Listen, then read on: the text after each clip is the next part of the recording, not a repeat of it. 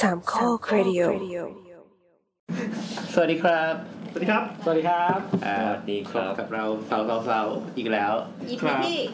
สามสิบสี่ สามสิบสี่ ถ้าไม่มีอะไรผิดพลาดนะเราจะออกอากาศวันที่สิบเอ็ดพฤศจิกาสองห้าหกศูนย์ครับ ใช่ครับ ก็ แต่จริงๆ ต้องบอกไว้ก่อนว่าเราอัด EP นี้อ่าก่อน EP ที่แล้ว ห ลังเอ้ยเดี๋ยวนะ หลังหลัง EP ที่ ไม่ สาม หลัง EP หน้าเอาเดี๋ยวเราจะงง หลัง ทำลาย อีพีหน้าหลังอีพีหน้า หลัง EP หน้า เราอัดต่อจาก EP สามห้าซึ่ง ครับ EP สามห้าจะว่าด้วยเรื่องอะไรก็ไม่รู้เลยไม่บอกแล้วกัน EP นี้เรา ไอพีอีพีหน้าก็มีเซอร์ไพรส์ด้วยใช่ไหม มีเซอร์ไพรส์มีเซอร์ไพรส์มีเซอร์ไพรส์ รายการแตก ไม่ เลิกท เดี๋ยวดราม่าอีกอ่ะสำหรับคราวนี้ ำแต่ยังไม่เปลี่ยนแอดมินนะ เออไม่เป็นไร แล้วก็อาจจะ เล่นเล่นมุกเมื่อเดือนที่แล้วอะเนี่ยดู เอ สิ อแล้วอาจจะมีสไปายด้วยอีพีหน้า เออ เราอัดกันวันที่ 22 ตุลานี่ดูจริงจังอยู่คนเดียวเนี่ย เวลาห้าทุ่มสิบห้า เออ ไอ้บ้า ก็เกือบเกือบเที่ยงคืนนะครับเดี๋ยวนี้เรามาอัดกันดึก แล้วคราวนี้เราพูดเรื่องอะไรกันครับ เอ่อ แนะนำตัวแนะนำตัวแนะนำตัว ผมโบ๊ทครับ ครับแอนครับ น้ำค่ะ ตัวครับ แนทค่ะ แกงครับ เออแล้วเดี๋ยววันนี้ก็มีเซอก ลั ร์ บ ไพร มา ส์ แล้วครับ ไม่คือน้ำมาจะเล่าว่าช่วงหยุดสามวันประมาณวันที่ 14 ตุลา อืม พอดีกลับบ้านไป แล้วก็ไปเซอร์ไพรส์อันหนึ่งก็คืออ่าพอดีว่าบ้านของน้ำเนี่ยมันอยู่ฝั่งที่อยู่ฝั่งถนนสายเอเชีย ดังนั้นน่ะ จังหวัดเอาจังหวัดก่อน จังหวัดที่ยิ่งใหญ่ที่สุดในประเทศไทย คืออะไรครับ จังหวัดสิงห์บุรี มันมี จังหวัดด้วยเหรอ ที่ได้งบน้อยที่สุดในประเทศว่ะ เฮ้ยแต่ว่าเป็นจังหวัดที่ประชากรมีความสุขมากที่สุดนะ ใช่จังห เว้ย วัดที่ไม่มีห้างป่ะ มีห้างชื่อห้าง ใจแสงที่วัดเป็นโซ จังหวัดที่ต้องเอาห้างไปฝากที่ลบบุรีป่ะ อีลบบุรีมันแหลมเข้ามาตั้งหากแต่รายได้ส่วนใหญ่เป็นคนสิงห์บุรีนะ ครับ แต่ก็จ่ายภาษีให้ลบบุรีไงอ่ะแล้วก็ เออเจ็บจัง คืออย่างนี้ก็คือพอดีว่าพ่อเนี่ยจะพาไปทานอาหาร เสร็จแล้ว ก็เกก็ขับเรียบแม่น้ำเจ้าพระยาไปเราก็เลยเห็นว่าระดับน้ำอ่ะ คือมันปิ่มมากจนถึงขนาดที่ว่า ถ้าเทน้ำออกไปสักขวดหนึงอ่ะ น้ำเจ้าพระยา มันจะฉอกออกมา แต แน่ ก นอน เออ เออ ออกมา แล้วเราก็เห็นว่า เราก็เห็นว่าคนอื่นอ่ะ ก็เริ่มเก็บของแล้วเพราะว่าชุมชนริมแม่น้ำอ่ะเขาเริ่มเตรียมตัวแล้ว เออ เออทีเนี้ยน้ำมันไม่ค่อยได้อยู่บ้าน เราก็เลยถามพ่อว่า เออแล้วปกติอะเวลาที่น้ำท่วมอะชุมชนริมแม่น้ำอะเขาทำยังไงอะไรอย่างเงี้ยพ่อก็บอกว่าอ๋อเขาก็จะรวมกลุ่มกันเพื่อที่จะแบบทำผนังกันดินเพื่อเติมส่วนที่เหมือนเป็นขอบของแม่น้ำเจ้าพระยาขึ้นมา ให้รับน้ำได้มากขึ้น อืมอืมอืม แต่ว่าสิ่งเนี้ยมันก็เป็นแค่ชั่วคราว แล้วก็ไม่ได้มีแบบรองรับว่า น้ำมันจะมาอีกเท่าไหร่ ถ้ามันมาเยอะกว่านี้อะเออมันก็รับไม่ได้แล้วเมื่อตอนปี54ที่มีการน้ำท่วมครั้งใหญ่อ่ะ คือทั้งจังหวัดไว้ปีนั้นน่ะน้ำท่วมมาจนถึงถนนสายเอเชียเลย เออก็คือผนังกันดินตัวเนี้ยที่ทำอ่ะมันแตกแล้วน้ำอะมันก็เข้ามาในจังหวัดทั้งหมดเลย อืมอืม อืมตอนนั้นเป็นน้ำท่วมครั้งใหญ่มาก ทีเนี้ยเราก็เลยมาคุยกันว่า แม่งน้ำท่วมว่ะ กรุงเทพก็น้ำท่วมอุตส่าห์หนีจากสิงห์บุรีมามาอยู่ลาดพร้าวฝนตกทีก็น้ำท่วมเหมือนเดิม คืออย่างที่บอกว่าเราอัดกันวันที่ 22 ตุลานะครับ ก็บาดแผลจาก ร่วมไปสิบสี่ ความช็อกความช็อกของชาวโซเชียลในกรุงเทพ จริงๆอ่ะเขา เพิ่งผ่านแค่อาทิตย์เดียว เหมือนกรมอุตุเขาบอกว่าพวกเนี้ยเขาจะประกาศเข้าหน้าหนาวแล้วหมายถึงพรุ่งนี้จากวันที่เราอัดอ่ะ อ่าก็คือ 23 ตุลา แต่ยังมีขนมป่ะ ก็ขนุนก็ไม่แน่ไม่คือขนุนนะเวียดนาม คือ มัน อะไร รับรับไปแล้ว ขนุนคือพายุนะครับ ที่มา ชื่อ จาก พายุ ชื่อชื่อพายุชื่อพายุขนุนนะครับ ก็ ใคร น่าจะ คนตั้งนี่อยากรู้มากเลย คือเขาอะจะให้ทุกประเทศอะส่งชื่อไปมันเป็นลิสต์ แล้วก็มันก็จะแรนดอมชื่อออกมา อ๋อเราอยากรู้มาตลอดเลยเพราะว่าเวลาสังเกตเขาจะตั้งชื่อ แล้วเราจะเห็นว่าบางครั้ง อ มั ยานก ก็ ตั้ง มี บ้าล่ะ เอออยากตั้ง มันมาส่งชื่อได้ปะ คือ มันเวียนกัน คือ แต่ละภาษา ใช่ใช่ แต่ละประเทศ ซึ่ง ใช่ ของ ใช่ ของไทย เคยเห็นหมันลายภาษา ส่วนใหญ่จะเป็นชื่อผลไม้กับชื่อดอกไม้ถ้าเราจะไม่ผิด เฮ้ย อ้าวเหรอให้มันได้ยินว่าปกติอะเวลาตั้งชื่อพวกแบบภัยพิบัติอะไรอย่างเงี้ยจะเป็นชื่อผู้หญิง อันนั้นเป็นความเชื่อ แล้วมันแล้วแต่ของโซนประเทศสองโซนที่ประเทศเราอยู่อะมันแล้วมันแล้วแต่แต่ละประเทศ แล้วแต่ตีมแล้วแต่ตีม เออ เมื่อก่อนเราเข้าใจว่ามันตั้งแบบให้เกียรติกับประเทศที่พายุลูกเนี้ยไม่เกิด ไม่ไม่ไม่จริงๆขนุนอาจจะไม่รู้จะเอฟเฟกต์เมืองไทยหรือเปล่าเพราะว่าเวียดนามกับเอ่อกัมพูชาลาวเนี่ยเขาจะกันก่อน อืม เขาจะถึงก่อน อืม ไม่รู้จะ มันเข้ามาจากตะวันออก มาจาก ฉียง ทะเลอ่ะมาจากทะเลจีนใต้อ่ะ จีนใต้ก็ด้านขวามือตอนออก ด้านขวา เฉียงเหนือ มือของเวียดนามอ่ะ อืม แล้วก็ ขนุนนี่ไม่สื่ออะไรเลยอะ มันอาจจะมีรูปร่างคล้ายขนุนก็ได้ตอน คืออย่างนี้มันมีบางลูกที่ดังบางลูกที่ที่แป๊กอะ อืม ถ้าลูกไหนที่ดังเราก็จะได้ยินชื่อวนเวียนวนเวียนกันบ่อย อ่า ๆ ซึ่งมันก็จริงๆมันก็ผ่านชื่อในของภาษาไทยไปหลายลูกแล้วแหละในปีหนึ่งมรสุมมันมาเยอะจะตาย อืมใช่ แล้วแต่ว่าอันไหนที่มันถูกแปลงกลายเป็นโซนร้อนเป็นอะไรเงี้ยไต้ฝุ่นอะไรก็ว่าไป ก็เลยเป็นที่มาของตอนนี้ครับ ยังไงครับ ขนม นี่นี่คือมืออาชีพในการดึงเข้าเรื่อง ก็เลยเป็นที่มาของตอนนี้ครับบอก เออ พอน้าไปเจอสถานการณ์งาน ใช่ ที่บ้านเกิดมา เป็นความทุกข์ทรมานของคนสิงห์บุรี น้ำก็เลยคับแค้นใจ ใช่ เราน้ำจะรีดอันนี้เลย น้ำจะเป็นอันนี้เลย เป็นคนหลีด ไม้ไม้หลีดไม้หลีด โดยอาวุธที่อยู่ในมือก็คือเป็นกระดาษ A4 บ้าทิ้งลงไป โอ้โหที่ทิ้งจริงนะครับผู้ฟังไม่ได้ยินไม่รู้ เวลาเห็นนี่คือน้ำขึ้นไปนั่งอยู่บนบันไดสูงเพราะกลัวว่าเสียงตัวเองจะแหลมเข้าไมค์มากเกินไป อืม อ่ะยังไงต่อดีครับ แล้วก็ อ๋อวันนี้เราเปลี่ยนไม้ใหม่ด้วย เออ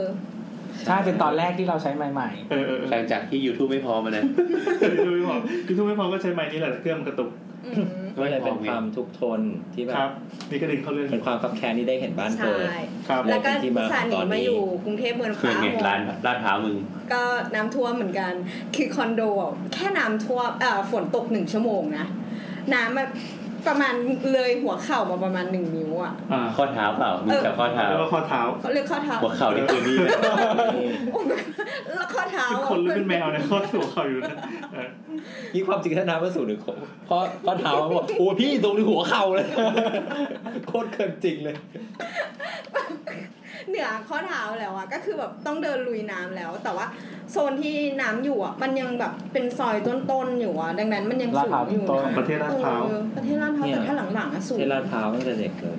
เออร่วมแบบพี่แกง พี่อยู่ลาดพร้าวตั้งแต่เด็กเลย แล้วมันท่วมอย่างนี้มาตั้งแต่สมัยก่อนเลย แต่ไหน นะ แต่ไรแล้ว อ่ะแล้วตอนนี้อยู่ไหนอ่ะ ก็ลาดพร้าว ไม่ได้อยู่ในใจเราเหรอ อี แล้วแล้วเดี๋ยวคนคนที่ฟัง EP เนี่ย ก็จะคิดว่า ๆ มันจะไม่รู้ไงมันจะไม่ ไอ้ รู้ เฮียมันทำอะไรกันวะ เออไปอยู่เล่นมุกอะไร เดี๋ยวเรื่องจากเรื่องน้ำแล้วเนี่ยก็จะมีเรื่องแนทด้วย โอ้โห เออเดี๋ยวเราจะมีปิดท้ายปิดท้ายสัมภาษณ์ อ๋อบอกไว้ก่อนว่าเอ่อจริงๆ วันนี้ผมมาอัดอัดอัดที่บ้านตัวเองนะแล้วจะมาใกล้ๆกับกับบ้านของคุณติงลี่ ซึ่งเคยมาเป็นแขกรับเชิญ ติงลี่ ไม่ใช่เป็นแข ลง ก มา รับเชิญอะผมมาบุกไปบ้านเขาเองที่ EP อะไรวะ ลงไม้อะ เรื่องลงไม้อะ รัก ที่ ไม่ยอมเปลี่ยนแปลง ลงเรื่อย เรื่ เรื่อ อยย เรื่อยๆอะไรสักอย่างที่ตั้งชื่อมาแล้วก็คนฟังน้อยๆอ่ะ ไม่ไม่เท่ามีเดียหรอก เฮ้ยแต่อันนั้นสนุกมากอยากให้ไปฟังทุกคนเลยผมภูมิใจมาก วันนี้เขาเลยได้ยินว่าเราอัดเรื่องน้ำท่วม ปรากฏว่าในณปัจจุบันเนี้ยวันที่ 22 ตุลาที่เราอัดอัพขึ้นวันที่ 23ด้วยเที่ยงคืนละ อ่า ตอนที่เราอัดกันอยู่เนี่ยระดับน้ำข้างบ้านเขาอยู่บ้านอยู่ติดแม่น้ำเจ้าพระยากำลังเพิ่มสูงขึ้นเรื่อยๆเออไม่รู้มันจะเกิดขึ้นอะไรขึ้นในอนาคตก็เลยจะมาเล่าอะไรให้ฟัง สังเกตนะว่า เออ เฮ้ยอย่าเพิ่งดิเราอุตส่าห์จะปูเพื่อจะเปิดเพลง เอาเหรอ เออ เพล เดี๋ยว ง เดี๋ยวเพิ่งมาสังเกตอ่ะโอเคครับเพลงมา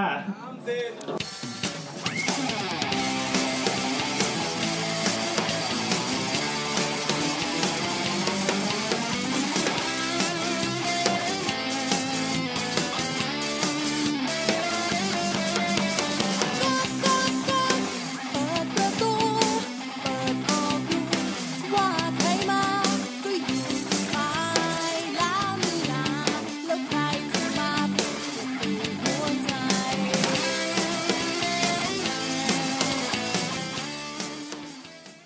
เย้ กลับมาแล้วครับ ระหว่างที่เรากดตัดเข้าไปเพลงปั๊บ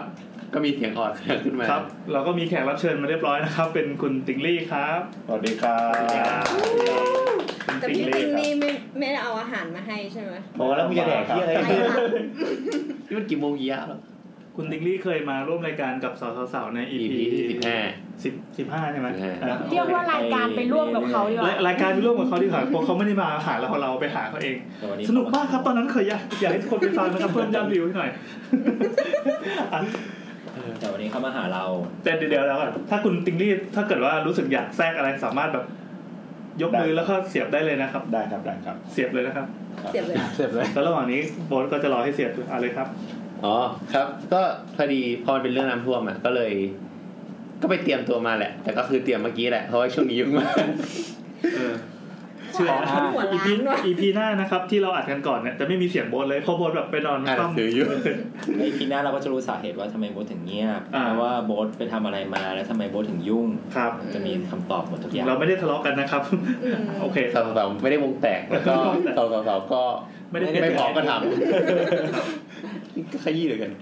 นั่นแหละก็ก็คือหมายถึงว่า ก็อย่างช่วงที่ผ่านมาอาทิตย์ที่ผ่านมา อาทิตย์ที่ผ่านมาจากวันนี้ จากวันที่ยี่สาม ก็บอกวันที่ไปวันที่สิบ เอ สี่ อ เออวันที่สิบสี่ สิบสี่ตุ ตุลา ลาสิบสี่ตุลาวัน กรุงเทพ ม ก็ หาวิทยาโยคนะ น้ำท่วมใหญ่ ครับ ใหญ่ปะ ก็ไม่ได้ใหญ่ คือ คื คืมัอ อน เรียกว่าเป็นน้ำท่วมแบบเซอร์ไพรส์มากกว่า เออมันท่วมมันมันท่วมหลายพื้นที่ที่ปกติมันไม่ค่อยท่วมอ่ะ อ่าอ่าอ่า ที่มีความรู้สึกว่าใหญ่ เพราะว่าลาดพร้าวไม่เคยท่วมสูงขนาดนั้นมาก่อนเท่าที่ดูคลิปนะ คือเราคือเราจะบอกว่าเราเราอะอยู่ เราอยู่ตรงไหนวะอยู่รัชโยธินเราอยู่ตรงนั้นอ่ะมาประมาณสิบปีแล้วแล้วก็คือตลอดเวลาที่ผ่านมา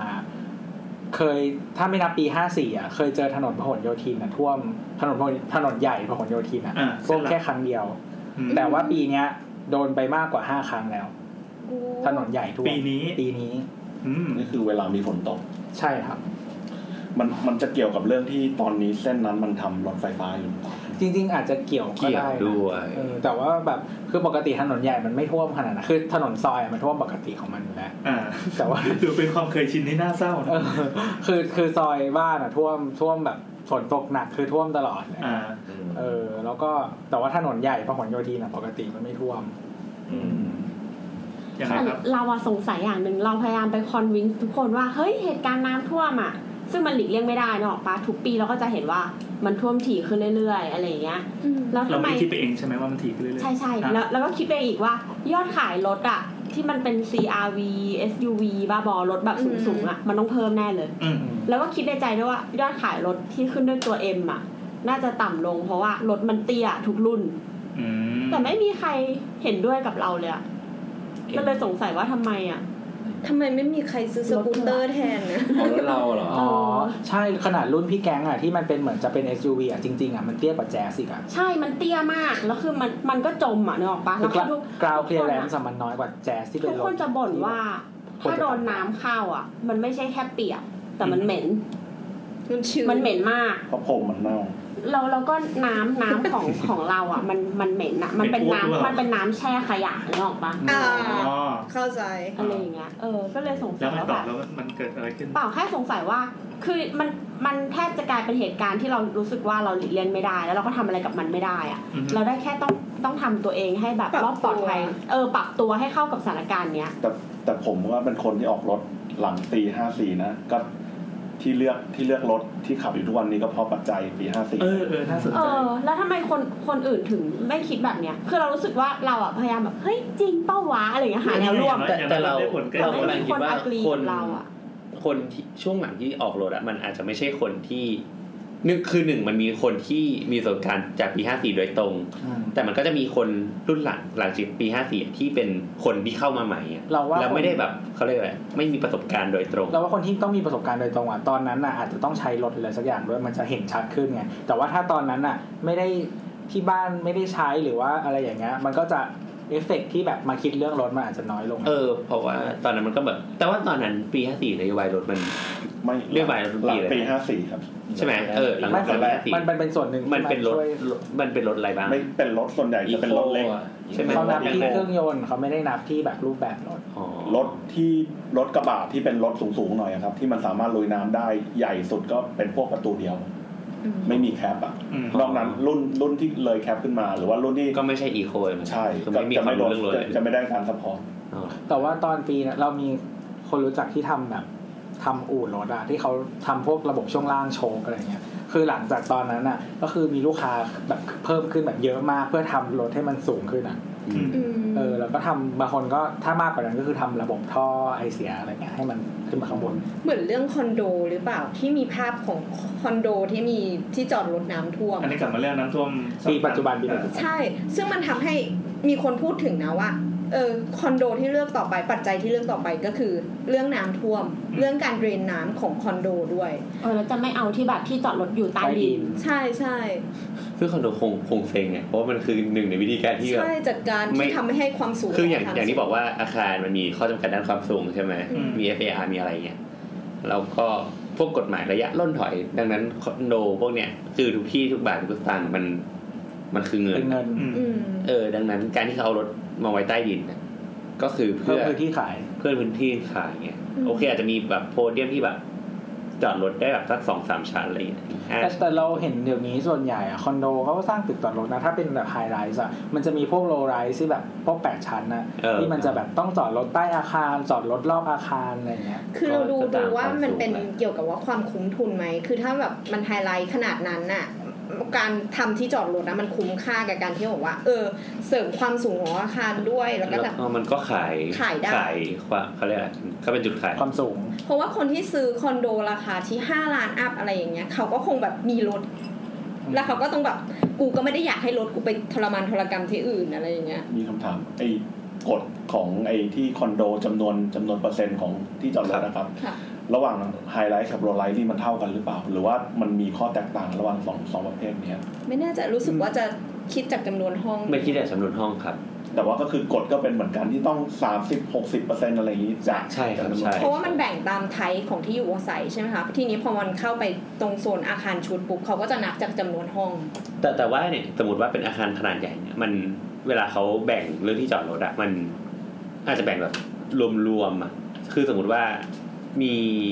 คอนโดพันห้อง อืม สมมติว่าตามกฎหมายไม่ไม่แน่ใจนะตามกฎหมายแต่ตัดสมมติว่าหกสิบหกสิบหกสิบเปอร์เซ็นก็คือมีหกร้อยคันหกร้อยคัน มีพื้นที่ที่เหลืออย่างอื่นอะเช่นเอ่อส่วนกลางก็นับเป็นอีกแบบหนึ่ง ม หรือว่าอย่างห้าง ถ้ามีร้านอาหาร อย่าง มี ห้างเนี่ยห้างก็เป็น อืม ร้อยยี่สิบหรือสองร้อยสี่สิบ อืม ประมาณเนี่ยไม่ไม่แน่ใจสองตัวเลขเนี่ย ก็ก็เอาพื้นที่สมมติห้างมีหนึ่งเท่าไหร่อ่ะสักสองพันตารางเมตร ก็จอดรถสิบคัน อืม ก็เอาหันมันก็จะได้ที่จอดรถรวมอืมประมาณนั้น ไอ้คำว่าเรื่องเอฟเฟกต์หลังน้ำท่วมปี 54 นิดนึงแล้วกันไหนๆพูดแล้ว คือเราเราก็สนใจตอนนั้นคือหาที่ปลูกบ้าน ก็เลยพบว่ามันจะมีคำศัพท์ใหม่ หลังจากน้ำท่วมปี 54 โดยเฉพาะเลยคือน้ำไม่ท่วม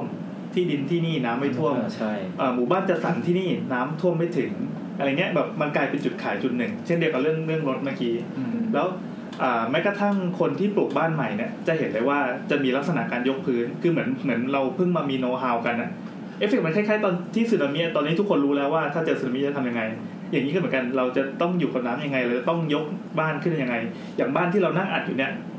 ตอนสร้างก็มีโจทย์อยู่เลยว่าจะต้องสูงกว่าระดับน้ำท่วมปี 54 คือที่นี่มันสูงสูงประมาณเมตร20 เมตร 30เนี่ยแต่แล้วเราจะต้องยกพื้นให้เกินเมตร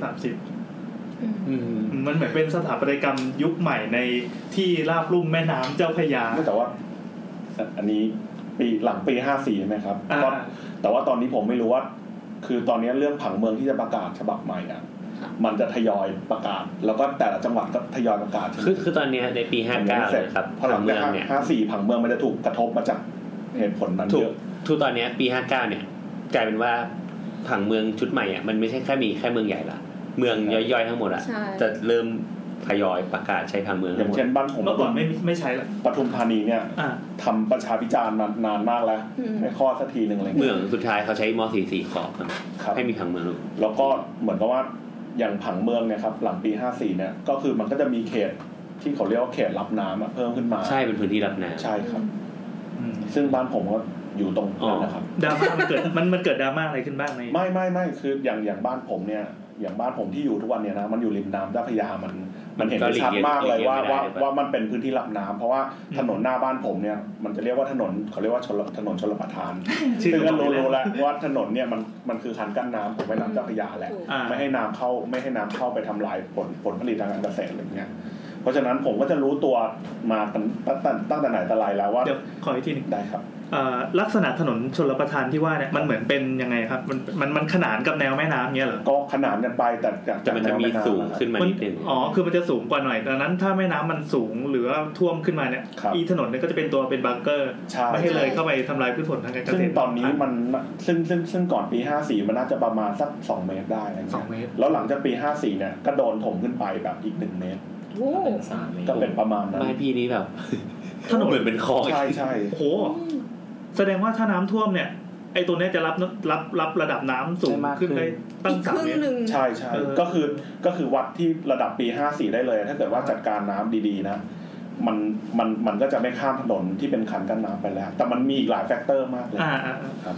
ที่ไม่ใช่แฟกเตอร์นี้แฟกเตอร์เดียว ตอนที่ มีหลาย factor พี่แอนพูดว่าเรื่องพื้นที่น้ำไม่ท่วมอ่ะจริง ๆ ผังเมืองแต่ละจังหวัดอ่ะ ตัวผังเมืองมันจะบอกระดับไอ้ทิศที่น้ำเทลงไปอยู่นะ อืม อยู่ในผังเมือง ซึ่งตัวเนี้ยถ้าเกิดสังเกตดีๆอ่ะมันจะบอก เท ใน ออกไปพื้นที่สีเขียว เออ มันจะเท มันจะ เราจะรู้ตำแหน่งของน้ำอะว่าสมมติว่ามันไหลตามถนนเนี้ยมันจะไหลไปทางทิศไหน พื้นที่สีเขียวคือพื้นที่อะไรนะ พื้นที่สีเขียวพื้นพื้นที่เช่น พื้นที่จัดสิ เกษตรกรรม จัดสิทธิกรรมทั้งหลายอะไรเงี้ย รู้สึกตัวนี้จะเขาจะเรียกว่าเขียวเขียวทะแยง อืมสับใหม่ไม่แน่ใจ ใช่ มันจะข้างในผังอะมันจะเป็นสีเขียวแหละ แต่ว่ามันจะมีเส้นทะแยง อ๋ออ๋อใช่ใช่ใช่ เขาเลยเรียกว่าเขียวทะแยง อืม ที่ที่ที่ผม ถ้ รับมานะว่า เรจเรียกสีเขียวเฉย เพราะว่าเหมือนกับว่าเขาก็ส่งมาแบบส่งผังเมืองคร่าวๆมาให้บ้านผมว่าเอ้ย แจ้ง มัน ทราบ มันเป็นเขียวทะแยง แต่ผมก็รู้แหละว่ามันต้องเป็นอย่างนั้นอยู่แล้วมันหลีกไม่ได้เลย แต่แต่ว่าเราว่าผังเมืองอันเนี้ยไม่อัปเดตไอ้ไอ้ที่แบบเดนน้ำอะคือพอเขาอาจจะทำไว้ประมาณ 30 ปีที่แล้วสมัยที่น้ำมันเดนไปตรงนั้นจริง ๆ แต่ปัจจุบันเนี้ยมันอาจจะมีการสร้างตึกแล้วเขาถมขึ้นมา ระดับน้ำอะมันไม่ได้ไปทางทิศนั้นแล้วไง นั่น ๆ แฟก มั เตอร์ใหญ่ มั มา ต้ ก อง อืม มันต้องการการเซอร์เวย์ครั้งแบบมโหฬาร ใช่ ซึ่งมันยาก นั่นแฟกเตอร์เป็นแฟกเตอร์ที่ใหญ่มากเลยกับการทำผังเมืองชุดเนี่ย แต่ผังเมืองค เรื่อ รั้ ง งแรก เรื่องเรื่องเรื่องเรื่องเรื่องทางน้ำนะ ผังเมืองครั้งแรกของเราเริ่มปีสามห้าเองนะ อ๋อเรายังใหม่ในวงการผังเมือง ใหม่มากเลย นะ อ่ะ เพิ่งมีผังเมืองจริงสามห้า เท่ากับอายุเราเลย เออพอๆกับอยู่แล้ว แล้วเวลาเขาทำทางน้ำอย่างนี้จริงๆอะคือเขาทำเป็นยังไง ทางน้ำไหลเอาน้ำ ก็ เท กำหนดถนน อืม การเทคือถนนนะที่เราเห็นมันเรียบๆอะจริงๆถนนมีทางลาดมีเรื่อง อ่อ่ เขาเรียกมีท่ออะไรเงี้ยเขาจะสโลปออกไปทางไหน จะมีพื้นที่รับน้ำตรงไหนอะไรเงี้ย ลาดพร้าวนี่สีอะไร ลาดพร้าวน่าจะยัง ลาดพร้าวเป็นที่จะที่พักอาศัย ชุ ชุ ม ม ช ช น น ทำธุรกิจได้เนี่ย เหมือนสีเขียว เออแต่ละ แต่ตอนนี้เราเราแบบสามารถทำเป็นสีเขียวได้ด้วย ไม่แต่ว่าสีเขียวนี่คือจะสร้างโรงงานอุตสาหกรรมทำ ไม่ได้ ไม่ได้เลย ไม่ได้ อืม อย่างบ้านผมเนี่ยถ้าเกิดว่าเป็นโรงงานอุตสาหกรรม อันนี้คือขอก่อนที่จะใจายเนี่ย แต่ถ้าเกิดว่าจะเปลี่ยนธุรกิจไปทำแบบลงโม่งหินลงอะไรผมก็ทำไม่ได้แล้วนะขอไม่ได้แล้วเรายิ่งเขียวทะเยนนะ นั่นแหละอ๋อ พูดถึงเรื่องผังเมืองเนี่ยเพิ่งไป ไปแถวๆสมุทรปราการอะแถวๆบางบางมดอ่ะ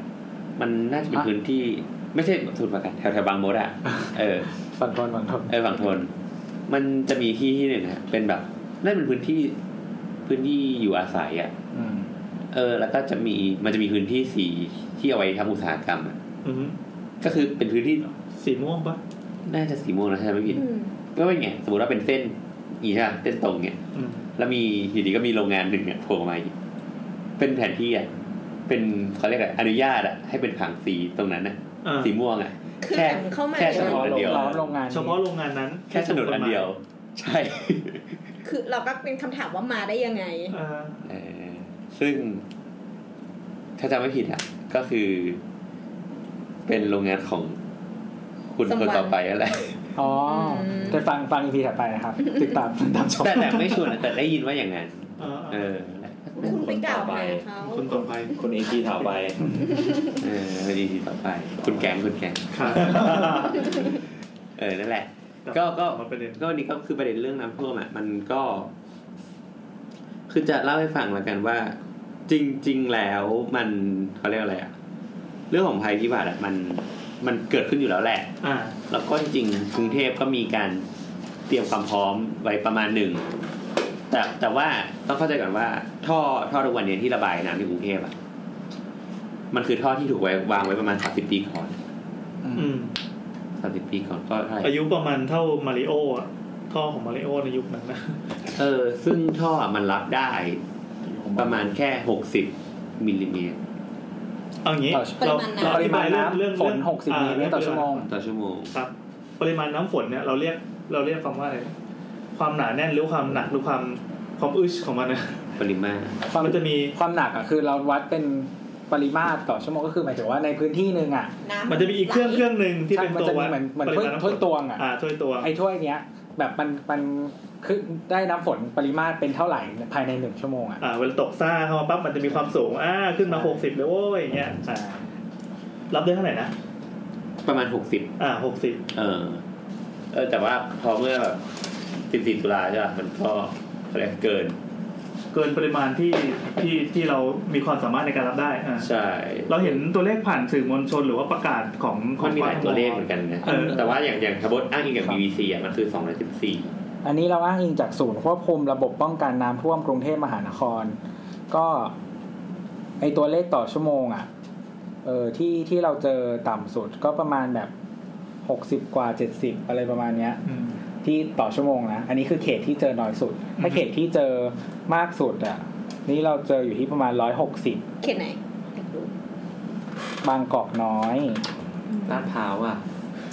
อยากรู้ อยากรู้อะ อยากรู้ลาดพร้าว เดี๋ยวก่อนนะ รู้สึกตัวเองเป็นเมืองหลวง ตั้งแต่ทำ ตั้งแต่ทำงานมา เขตลาด สองครั้ง เขตลาดพร้าวถนนวังทองหลาง อ่ะ ความรุนแรง 62มิลลิเมตรต่อชั่วโมง เชี่ยนี่หกสองไอ้ผม ดูดูแบบน้อยครับน้อยหน้าชาวบ้าน เออน้อยอ่ะ แต่ระดับน้ำไม่น้อยหน้าชาวบ้าน เนี่ย รู้สึกไม่ที่ แถวมหาลัยพี่แอนถนนเอ่อ พระน เขต ค พ ร ระนครถนนหน้าพระลานนะครับ ปริมาณน้ำฝนสะสม 203มิลลิเมตร โอ้โห หรือปริมาณต่อชั่วโมง 128มิลลิเมตรต่อชั่วโมง แต่ คือได้รับความรักเป็นพิเศษอะ แต่ตรงนั้นเป็นพื้นที่ชั้นในอยู่แล้ว ก็คือเฉลี่ยเฉลี่ยแล้วอ่ะเขาบอกว่าเขตพระนครอ่ะ ก็คือหนักที่สุด อ่า เขาบอกว่ามันท่วมถังทั้งหมด 55 จุด อืม อืม พี่เราเรากำลัง แล้วก็ คิด เป็น อ แบบ ยู่ ฝนตกหนักที่สุดในรอบ 30 ปี โอ้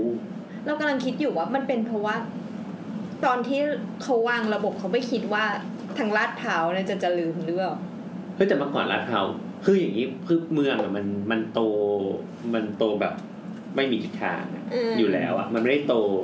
ที่เหมือนที่เราเคยบอกกันว่า เมืองมันโต เพราะว่าเอกชนมันวิ่งก่อนรัฐอะ อืม อืม เออแล้วดังนั้นเหมือนเหมือนเอกชนวิ่งมาละพอขยายปั๊บรัฐก็กฎหมายไป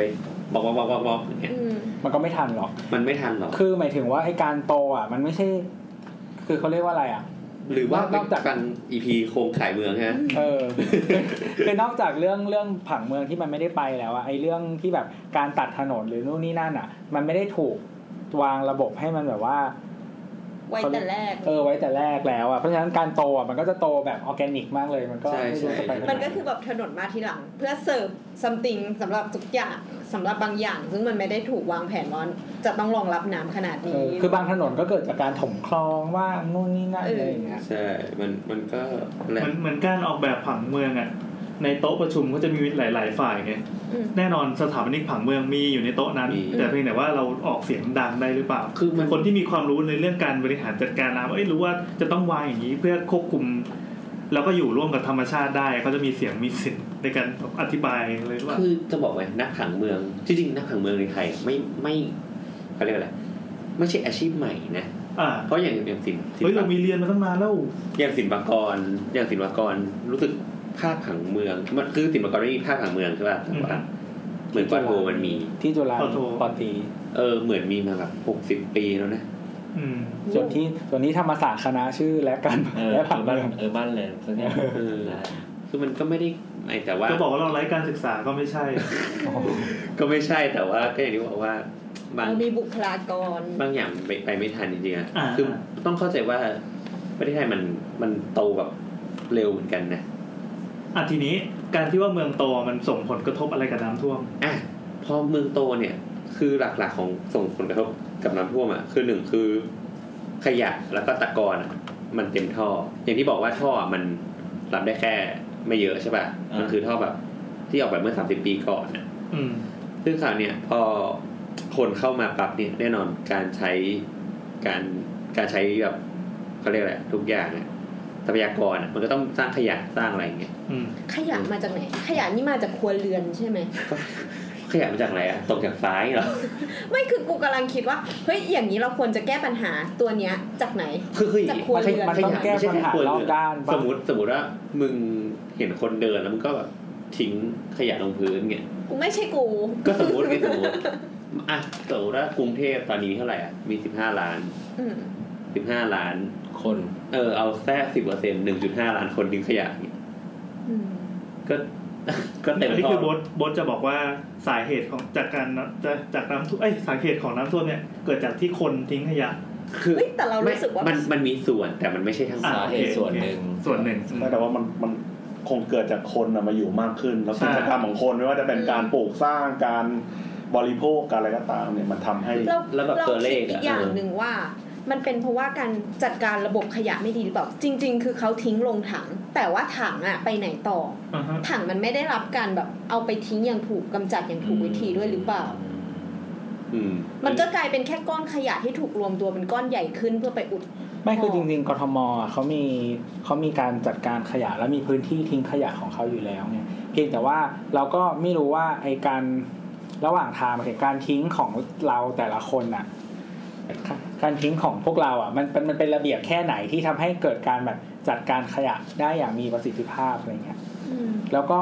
อย่างที่เราเห็นเห็นๆกันอ่ะมันมันมีคนที่ไม่ทิ้งขยะลงในพื้นที่ที่จัดไว้สำหรับทิ้งขยะด้วยอย่างเช่นแบบ ที่เราเห็นว่ามันมีขยะตามคูคลองนู่นนี่นั่นอะไรอย่างเงี้ย อ่า อันนั้นมันก็อันนั้นค่อนข้างเห็นชัดเลยว่ามันแบบมีขยะอยู่ตรงนั้นจริง ๆ ซึ่งมันเป็นที่ที่ไม่ควรจะมีขยะเลย อืม ความจริงอะพี่มีความรู้สึกว่าเมื่อกี้เราเริ่มจากการที่แบบมีฝนตกหนักมากถูกไหมคือมันมันเหมือนจะเป็นว่ามันเหมือนจะเราบอกว่าโอเคสาเหตุที่ทำให้เกิดน้ำท่วมครั้งเนี้ยน้ำท่วมใหญ่มันมีหลายสาเหตุ ใช่ ใช่ แต่ไอ้ฝนตกหนักอะเราคอนโทรลมันไม่ได้อะ อ่ะถูกอันเนี้ย ใช่ อารมณ์ ใช่ ตกได้ สิ่งที่เราคอนโทรลได้คือเราต้องวางแผน อ่ะสาเห เพื่ ตุ อรองรับ สาเหตุแรกเนี่ยเราคอนโทรลมันไม่ได้ แต่ ใช่ สิ่งที่เราคอนโทรลไม่สิ่งที่เราคอนโทรลได้มันคืออะไรบ้างคือหนึ่งผังเมืองถูกปะ ทางเมือง ผัง ใช่ เมืองนั่นแหละสองคือการทิ้งขยะของคน ใช่ การ manage ตัวเนี้ยซึ่งอันนี้คือโบทก็จะเลสประเด็นนี้ กำลังจะเลสเปนแบบว่า เมื่อกี้เป็นเรื่องระบบท่อก่อนแล้วประมาณนี้ ท่อ อ่ะเพราะระบบท่อมันเล็กใช่ไหมเล็กก็หนึ่งอย่างที่บอกว่าขยะพอมีขยะเข้าไปอุดตันมันก็ยิ่งทำให้มันตีบ อือฮึ เออซึ่ง เราขอเสริมนิดนึงขอเสริมนิดนึงเรื่องการทิ้งขยะเราไม่ได้เชื่ออย่างเดียวว่า คนแมันจะมักง่ายทิ้งนี้ทิ้ง ไม่ใช่ ไปกลางถนน อืม แต่มันจะมีเรื่องการจัดการขยะในในถังหรือว่าปากถังเราจะเห็นถุงดำวางไว้ข้างถังอะไรเงี้ยเต็มไปหมดเลยใช่ไหมอันเนี้ยคือคนเขาก็ตั้งใจจะไปใส่ถังนั่นแหละแต่ถังมันไม่พอ ไปวางไว้แล้วพอน้ำท่วมทีมก็พัดพาไป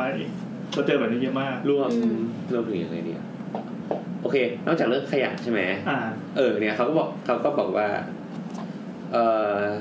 อีกหนึ่งสาเหตุก็คือ เวลาเราไปเดินข้างถนนน่ะจะชอบมี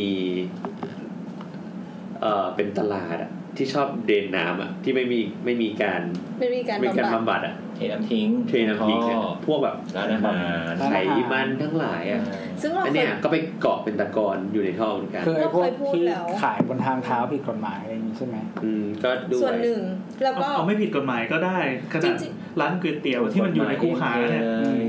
บายบายมาแล้วครับ ซื้อใส่ท่อ คือบางคนอาจจะคิดว่ามันผลกระทบน้อยอะ แต่มีกฎหมายนะครับเรื่องเดนเรื่องเดนของมันอ่ะ อ่าๆ อย่างผมบ้านอยู่ริมน้ำเนี่ยมี หรอ อ๋อ แต่ของ มัน พี่เป็นโรงงาน ไม่ไม่ไม่บ้าน บ้าน อาศัย บ้าน นั่นแหละ บ้านมันกำหนดอยู่แล้ว กำหนดอยู่แล้วว่าจะต้อง สาม บำบัด สิบลิตร แล้วก็เขา ดื่ม เขา อย่างนั้น บาง สามสิบ บางช่วงนี่อย่างหลังท่าสีนี่ มันเป็นบ้านชาวบ้านธรรมดาที่สร้างมานานแล้วนี่เขามีซื้อแจกด้วยนะ แล้วแบบซื้อแจกด้วย ครับ เทคเทคนิคข้อง่ายๆ แบบ เป็นตัวกำบัง ใช่ ถังแหละ แล้วก็หมายถึงว่าต่อจากท่อน้ำทิ้งแล้วก็แปะเข้าไป ก็คือ เลย บ่อดั นะ กไขมัน ใช่ ใช่ไหม ใช่ อยู่ข้างนอก เป็นแบบเล็กๆอ่ะ อ่านี่ นี่คือเขาซื้อแจกด้วยนะหลังจากปีห้าสี่ เออ คือมัน บ้านผม ช่วย ก็ได้มัน เพราะว่า ก็ดีถือว่าดี ไอตัวไขมันเนี่ยมันไปเกาะในห้องไง มันมันมีทั้งครัวเรือนทั้งร้านอาหารแต่ผลกระทบใหญ่ๆที่เราเห็นบ่อยๆที่มันเป็นต่อนเลยก็คือร้านอาหาร แค่แบบ ปริมาณมันเยอะ บ้านในสมัยใหม่เนี่ย บ้านหลักๆเนี่ยก็คือส่วนมากก็กำหนดให้ต้องติดทางดักทางนั้นหมดแล้ว ใช่ เพราะว่าถ้าไม่ติดอะไม่มีตะเปกในแบบอะ มันมี ก็ เรื่องไหม ข สอบไม่ผ่าน อ่าเป็นเป็นกฎหมายอาคารด้วย อืม เออนั่นแหละ อ่าโอเคมีเรื่อง โอ เรื่ เค อง แล้วก็เขาก็บอกว่าในอนาคต เขาคาดว่ากรุงเทพจะมีประชากรสูงถึงสูงถึงสามสิบล้านคน โอ้ขี่คอหรือเปล่าวะ เป็ เนี่ย นประเทศหนึ่งนะ คือต้องบอกว่าไงดีวะคือ ตอน ก็อย่างที่บอกว่าเมืองเรามันคือธุรกิจเราไม่กระจายอะ อ่ามันไปนกระจุก ตัวเดียวมากๆอะ ครับ เออนั่นแหละ ก็โอเคเรื่องเท่านั้นนะก็เป็นเรื่องหนึ่ง อีกเรื่องต่อมาคือการสุดตัวของแผ่นดิน อืม ตัวนี้น่าสนใจมาก คือคืออย่างสุดตัวของแผ่น ช ดิ ม น ดีนะเนี่ยอ่า อืม เยอะมากเฮ้ โอเคสมกับที่เรียนด้วยกันมาตั้งนาน ครับ เออคือสุดตัวของแผ่นดินเนี่ยเออเหมือนกรุงเทพอ่ะมันมีอัตราการสุดอยู่แล้ว ประมาณปีละหนึ่งถึงสองนิ้ว ทำไมถึงสุด เออ ห้าสิบ แต่แต่โดยทั่วไปก็ประมาณหนึ่งประมาณหนึ่งนิ้วอะ อืม ถ้าไม่ถึงซุดก็เหมือน สองสามเซนเลยนะ คนมาใช้น้ำบาดาล เฮ้ย เดี๋ยวนะสองสามเซน แสดงว่าสิบปีก็ฟุตหนึ่งเนี่ยนะ ใช่ สิบ สิบ โอ้โห พี่ไม่เคยเห็นอาคาร ยี่ เก่า สิบ ๆ ปี ที่มัน ก็ห้าสิบเซนเนี่ยนะ สุดเหรอ น้ำเคยเห็นนะ ที่สุดแบบห้าสิบ50 เซนน่ะ เออเออเออ อืม ก็แต่ละจุดมันก็สุดมากสุดน้อยต่างกันแต่ คือ นี่ คือ ค่ ส่วนมาก เฉลี่ย ที่มันสุดอะตัวอาคารมันจะไม่สุดไงเพราะมันยืนบนเข็มไง ยืนบนเสาเข็มที่ปาก เอ ไว้ อแต่ว่าที่สุดก็จะแบบที่ที่จอดรถ ถนนหน้าบ้าน ที่เป็นแผ่นพื้น เคยไปซอยลาดพร้าวแปดสิบ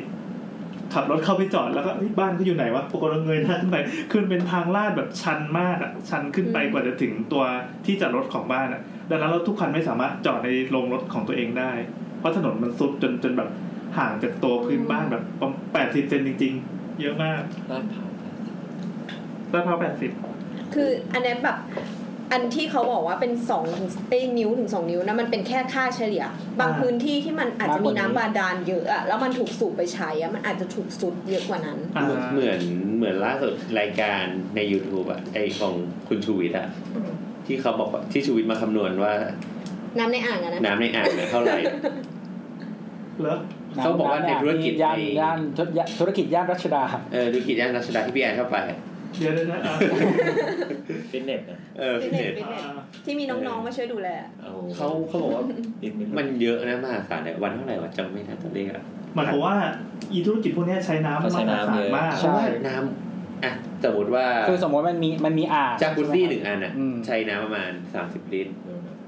เฮ้ย ครับเกินเปล่า น่าจะ เกินเกิน ร้อย เกิน จะไม่ได้อะ เป็นร้อยลิตรอะ เออร้อย แล้วก็ เนี่ย เหมือนแบบสมมติ แล้วสมมุติอ่ะ คื หนึ่งรอบเงี้ย คืนหนึ่งอ่ะใช้ประมาณแบบสาม ไม่ไม่ สา เดี๋ยวรอบ ก่อน สามน้ำ ไม่ไม่ใช่ไม่ใช่หมายถึงว่า ไม่ใช่สามรอบ น้ำอะไร น้ำในอ่างไง ไม่ใช่ เนี่ย น้ำ ตื่นเนี่ยเมื่อกี้หลับอยู่ หมายหมายถึงว่าอาบกระบวนการอาบน้ำหนึ่งรอบอะ อ่า ก็คือ ครับ ต้องเปลี่ยนน้ำใน ในอันนั้นนะ ก็มีคนมา ส ใช้บริการใหม่เขาก็ต้องเปลี่ยน เออ นะ อ่าอ่าเขาคงไม่ใช่น้ำเดิมใช่ไหม เขาบอกว่าประมาณสามค รั้ง ทำไมอ่ะ น่าจะ สกปรก น่าจะประมาณสามร้อยลิตรสมมติสามร้อยลิตรถ้าจะไม่ผิดนะเอ่อมีห้องประมาณแบบหนึ่งพันห้อง โอ้โห แต่อาจจะเฉลี่ยเฉลี่ยนะ เดือนหนึ่งพันห้องนี่คือเปอร์อะไรอ่ะ เปอร์เซดอน เดือนเซดอน ทั่วถนนป้าหรือว่า ทุ เฉ กห้อ พาะ งถ หนึ่ น ง นมา ที่ หรือว่าแค่ตึกเดียว จำจำไม่ได้ แกแก จำเลขไม่ได้ จำเลขไม่ได้จำ แก เลข ไม่ได้อาจจะเป็นชัวร์ๆว่าแกอธิบายเป็นโมเดล อ๋ ว่า อครับครับ เหมือนแกแกแบบคร่าวๆ แล้วก็คิดเลขมาให้ดู เอ อ่าอ่า โชว์ตัวคูณให้ดูเลย เออ สมมติว่ามีหนึ่งพันห้องมีน้องหนึ่งพันคน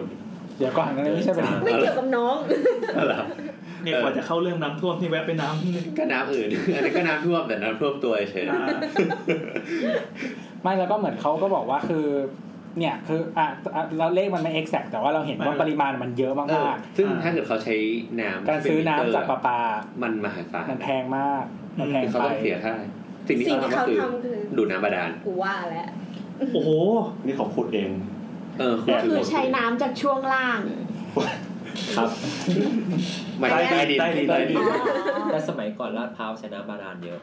อัน เอ นี้ อ เราได้จำความ เหมือนคนอย่างคนเมื่อก่อนก็ใช้น้ำบาดาลเนี่ยเพราะว่า เฮ้ยแล้วน้ำตะบาดาลนี่มันตีฟองขึ้นด้วยเหรอเขาบอกว่ามันมัน อ๋อ จะนั่น ใช่ ได้ ใช่เพราะมันจะเป็นด่างใช่ป่ะ เออ แล้วว่ามันจะไม่ถูกกับสบู่ เขาอาจ ไม่ จะ เป็นไร ไป ก็ใส่สบู่เพิ่มไปจนชนะไง มันก็อาจจะไปไอหมายถึงว่าอะไรอะไปผ่านไอ้นี่ ไปผ่ เขา น ตีอย่างอื่นแล้ว เช่นหม้อ โอ้ ไม่คือเรา หิวข้าวไงตีหม้อ เราคนใช้บริการเราก็ไม่ต้องไปกังวลว่ามีคนตีฟองให้แล้ว เอาแล้วอย่างเงี้ยรัชดามีปัญหาน้ำซุดใช่ไหม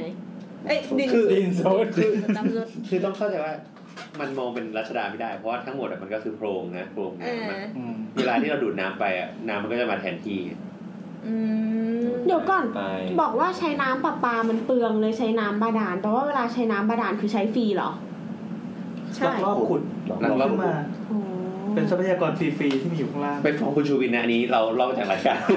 คือเขาพูดอย่างนี้ได้เพราะเขาถอนหุ้นออกไปแล้วถูกปะหรือว่ ก็เขาบอกว่าเขามีประสบการณ์ตรงอะเพราะเขาเป็นเขาทำมา เขาเป็น ก่อหมดลย เขาก็ลอง หนึ่งในคนที่ทำคำเออคำนวณจากประสบการณ์ของเขาขึ้นมาให้ฟัง แต่ อู้ เป็นตัวอ เขา ย่าง น่าจะมีโปรโมชั่นนะแบบประมาณแบบคนน้ำหนักเยอะ ลูกค้าน้ำหนักเยอะ ก็เสีย ราคา น้ำ ให้คนใดจานใดนั้นหน่อย เออ ใช่เหมือนยูเลกา ไม่แต่ว่า แต่ว่ามันต้องเปิดน้ำรอไว้ก่อนไง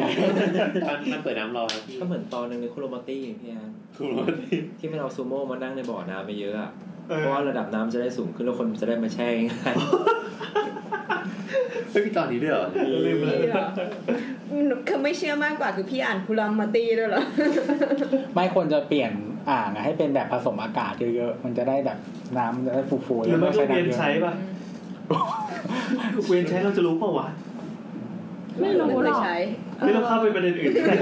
ก็เอาตะแกรงช้อนขนออก ย่า ก็อีตะพง เส้นผมได้ไหมอ่ะ ขนคอขนคอ ขนคอกระโดน ตอนที่รถไปได้กลิ่นแปลกๆบ้างไหม เอ้ยไม่ไม่เคยไป แล้วตีฟองขึ้นไหม ไม่เค ยไป ฟังคุณชูวิทย์เลยเออนั่นแหละพอเขาเรียกอะไรพอมันมันก็สูดอ่ะ อืม คือที่ดินดิน เทพสุด เทพสุด มันก็เกิดเทพสุดขึ้นมา เป็นพี่ของโพไซดอน อ่าครับ คือคือจากจากเมื่อก่อนใช่ไหมเราก็จะเป็นดิน เวลาเราทำถนนก็เป็นดินอยู่ข้างหน้าแล้วก็มีชั้นคอนกรีตแล้วก็ข้างๆเป็นคูที่เป็นดิน อืม คราวเนี้ยพอเขาเรียกอะไรพอมันมันสุดมากๆเราก็ต้องใช้วัสดุที่มันทน ก็คือเราก็อัดอัดดินลงไปเยอะขึ้น แล้วก็เป็นคอนกรีตที่หนาขึ้นอะไรเงี้ยพวกพวกท่อข้างๆอะก็เป็นท่อคอนกรีตหมดอะไรเงี้ยดังนั้นสิ่งที่หายไปก็คือพื้นที่รับน้ำอย่างหนึ่ง โอ้โหเออเออหลอ คิด ก เอาไหม รอรอ คือจาก รอรอ จากที่น้ำมันลงจากดินอะคืออย่างนี้น้ำมันก็ระบายออกได้หลายทางใช่ป่ะ อ่าฮะ เป็นท่อก็ช่วยระบายออกไป อ่า เป็นอะไรกัน ก็มีหลายวิธีอะแต่เนี่ย หมายความว่าพื้นที่รับน้ำมีอะไรบ้าง ไอ้พวกพวกบึงบึงที่มันมีดง อ่า หก ใช่ เยอะ เออ เป็น มีบึงมีอะไรอย่างเงี้ย ป่าเป็นอะไรก็ว่าไป ใช่ อืม มันก็จะมีใช่ไหม หรือแม้แต่ดิน น้ำลงดิน เฉยน้ำ แต่จริง ๆ แล้วมันจะมีน้ำที่มันลงดินไงซึ่งพอพวกนั้นอะถูกแทนที่ด้วยคอนกรีตอะ ก็คือเราเอา นลงไม่ได้ เอามีผิวไปปิดน้ำมาเลยลงดินไม่ แท ได้ นที่จะหายใจได้ตัวเนี้ยไม่มี แต่เราแปลกใจนะ เพราะว่าตามข้อกำหนดแล้วอ่ะ มันต้องมีพื้นที่รับน้ำในแต่ละแบบเวลาเรายื่นขอเขตอ่ะ ป ตา ระ ม มาณ กฎหมายต้องมี เออ ไม่แต่เมื่อก่อนมัน 30% ไม่มีไงแล้วเนี่ยถนน ไม่มีเหรอ ถนนนะมึงรับงับไงอะ ผิวหน้าเป็นคอนกรีตเป็นยางมะตอยเป็นอะไรอย่างเงี้ย อ่ะมีครับ พื้นที่รับน้ำในภาษาสถาปนิกอะมันแปลว่าอะไรอะ พื้นที่น้ำซึมได้อะเขาเขียน คือที่น้ำซึมผ่าน ก็คือดิน ใช่ มันคือดิน ใช่คือนี่ น้ำได้ไหม แม่น้ำอะไรอย่างเงี้เป็น ย อ่างแอ่งน้ำเป็น ได้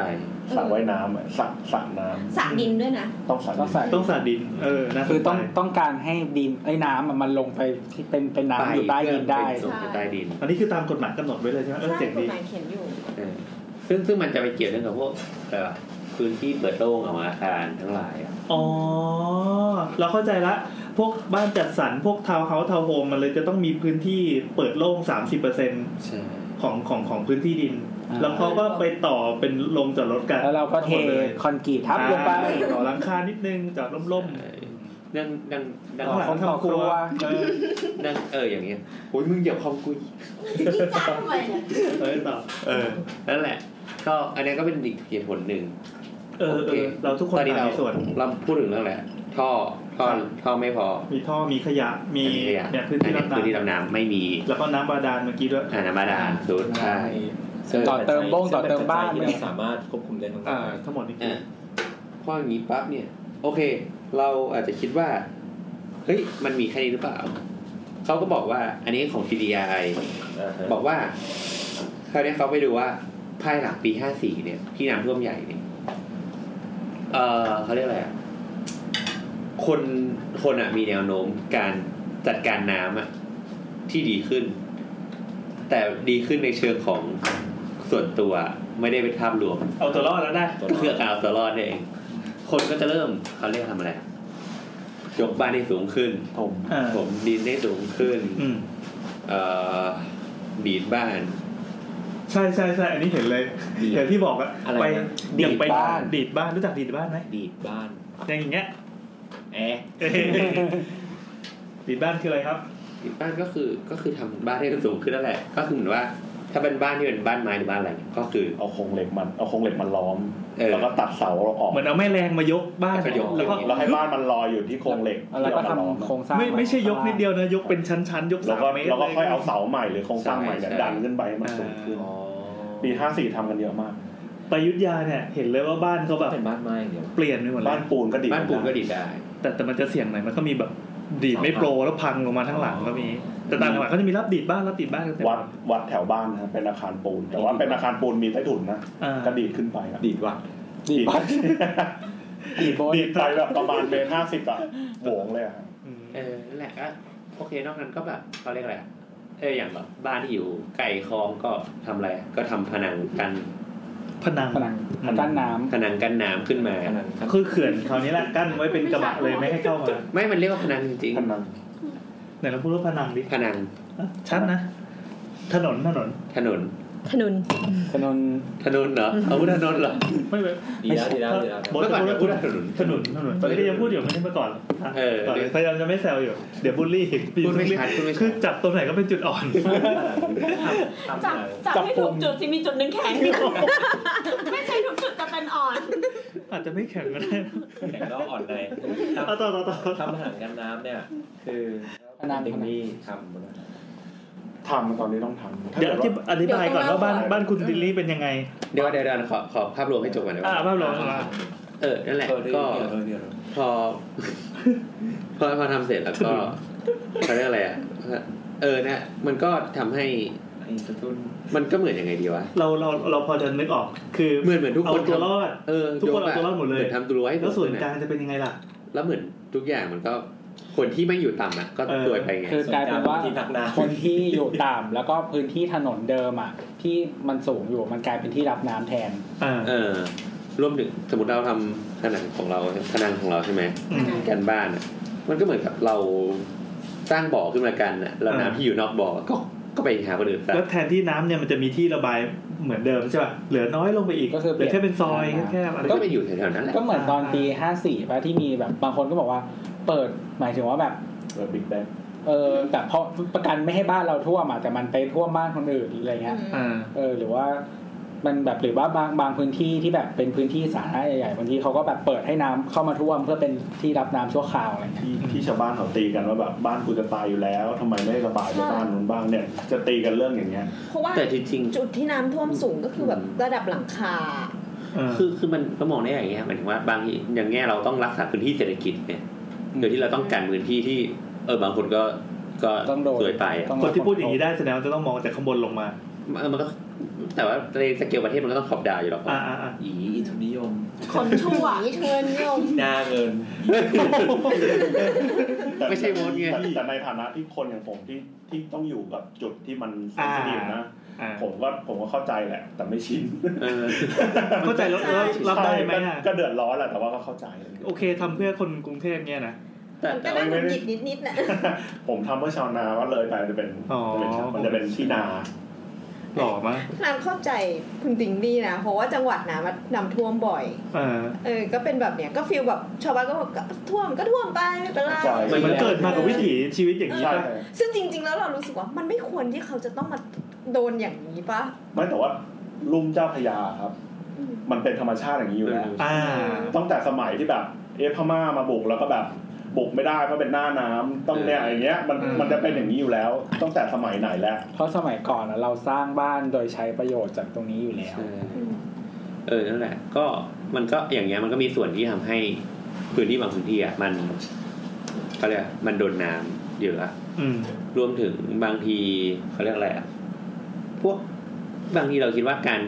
กั้นผนังตรงเจ้าพระยา มันจะช่วยเรา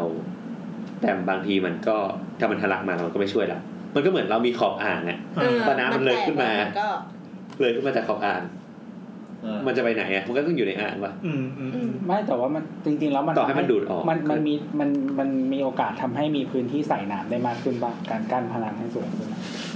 ใช่ แต่มันก็มีหลายอย่างอะมันก็คือเหมือนว่า น้ำมันก็ไหลแรงขึ้นนะ ใช่ เออ อันเนี้ยคือปี แต่ว่า ห้าสี่เราเข้าใจเพราะว่าผนังกั้นน้ำที่จังหวัดอ่ะเป็นอย่างนี้ก็คือ มันเขาต่อขึ้นมาเพื่อรับน้ำเพิ่มขึ้นใช่ไหมปรากฏว่าพอมันแตกแล้วมันล้าวมันเป็นการระเบิด อ๋อ เราว่า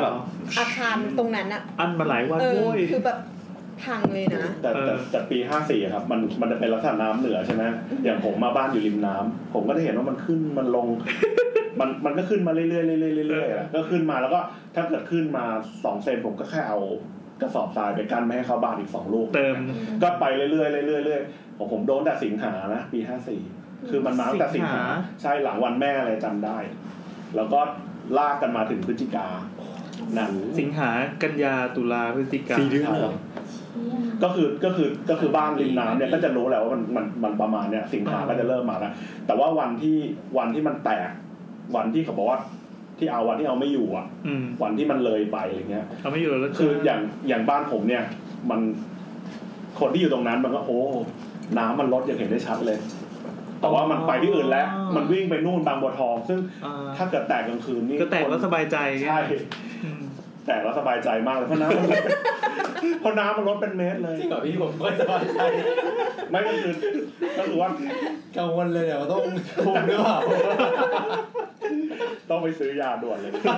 มันยังไม่ใช่แปดสิบเปอร์เซ็นต์นะนะ แต่ว่าแต่ว่าคน กินให้ ที่อยู่ฝั่ง กินให้ นู้น เร็ว นะ ที่สุด คนที่อยู่นอกคันกั้นน้ำอ่ะคือบางทีแบบมากลางคืนแบบไม่รู้เนื้อรู้ตัวอะไรอยู่ดีๆก็ขึ้นมาเลยแมนห้าสิบอย่างเงี้ยโอ้โหพวกนั้นก็จะหนักหน่อยอะไรเงี้ยอย่างผมยังมองมองอนุวันน้ำขึ้นน้ำลงอะไร ตอนนี้ก็ยังมองอยู่นะปัจจุบันนี้ ต้องมองสิมองทุกวัน นี่จะบอกว่าตอนที่เราอัดอยู่เนี่ยเสียงฟ้าร้องมาแล้วครับคลืนคลืนคลืนสถานการณ์น้ำปัจจุบันวันที่ 23 ตุลาเป็นไงบ้างครับ ที่สามสามโคก ก็น้ำเหนือนะครับ น้ำ น้ำ เห เห นื นื อ อก็มา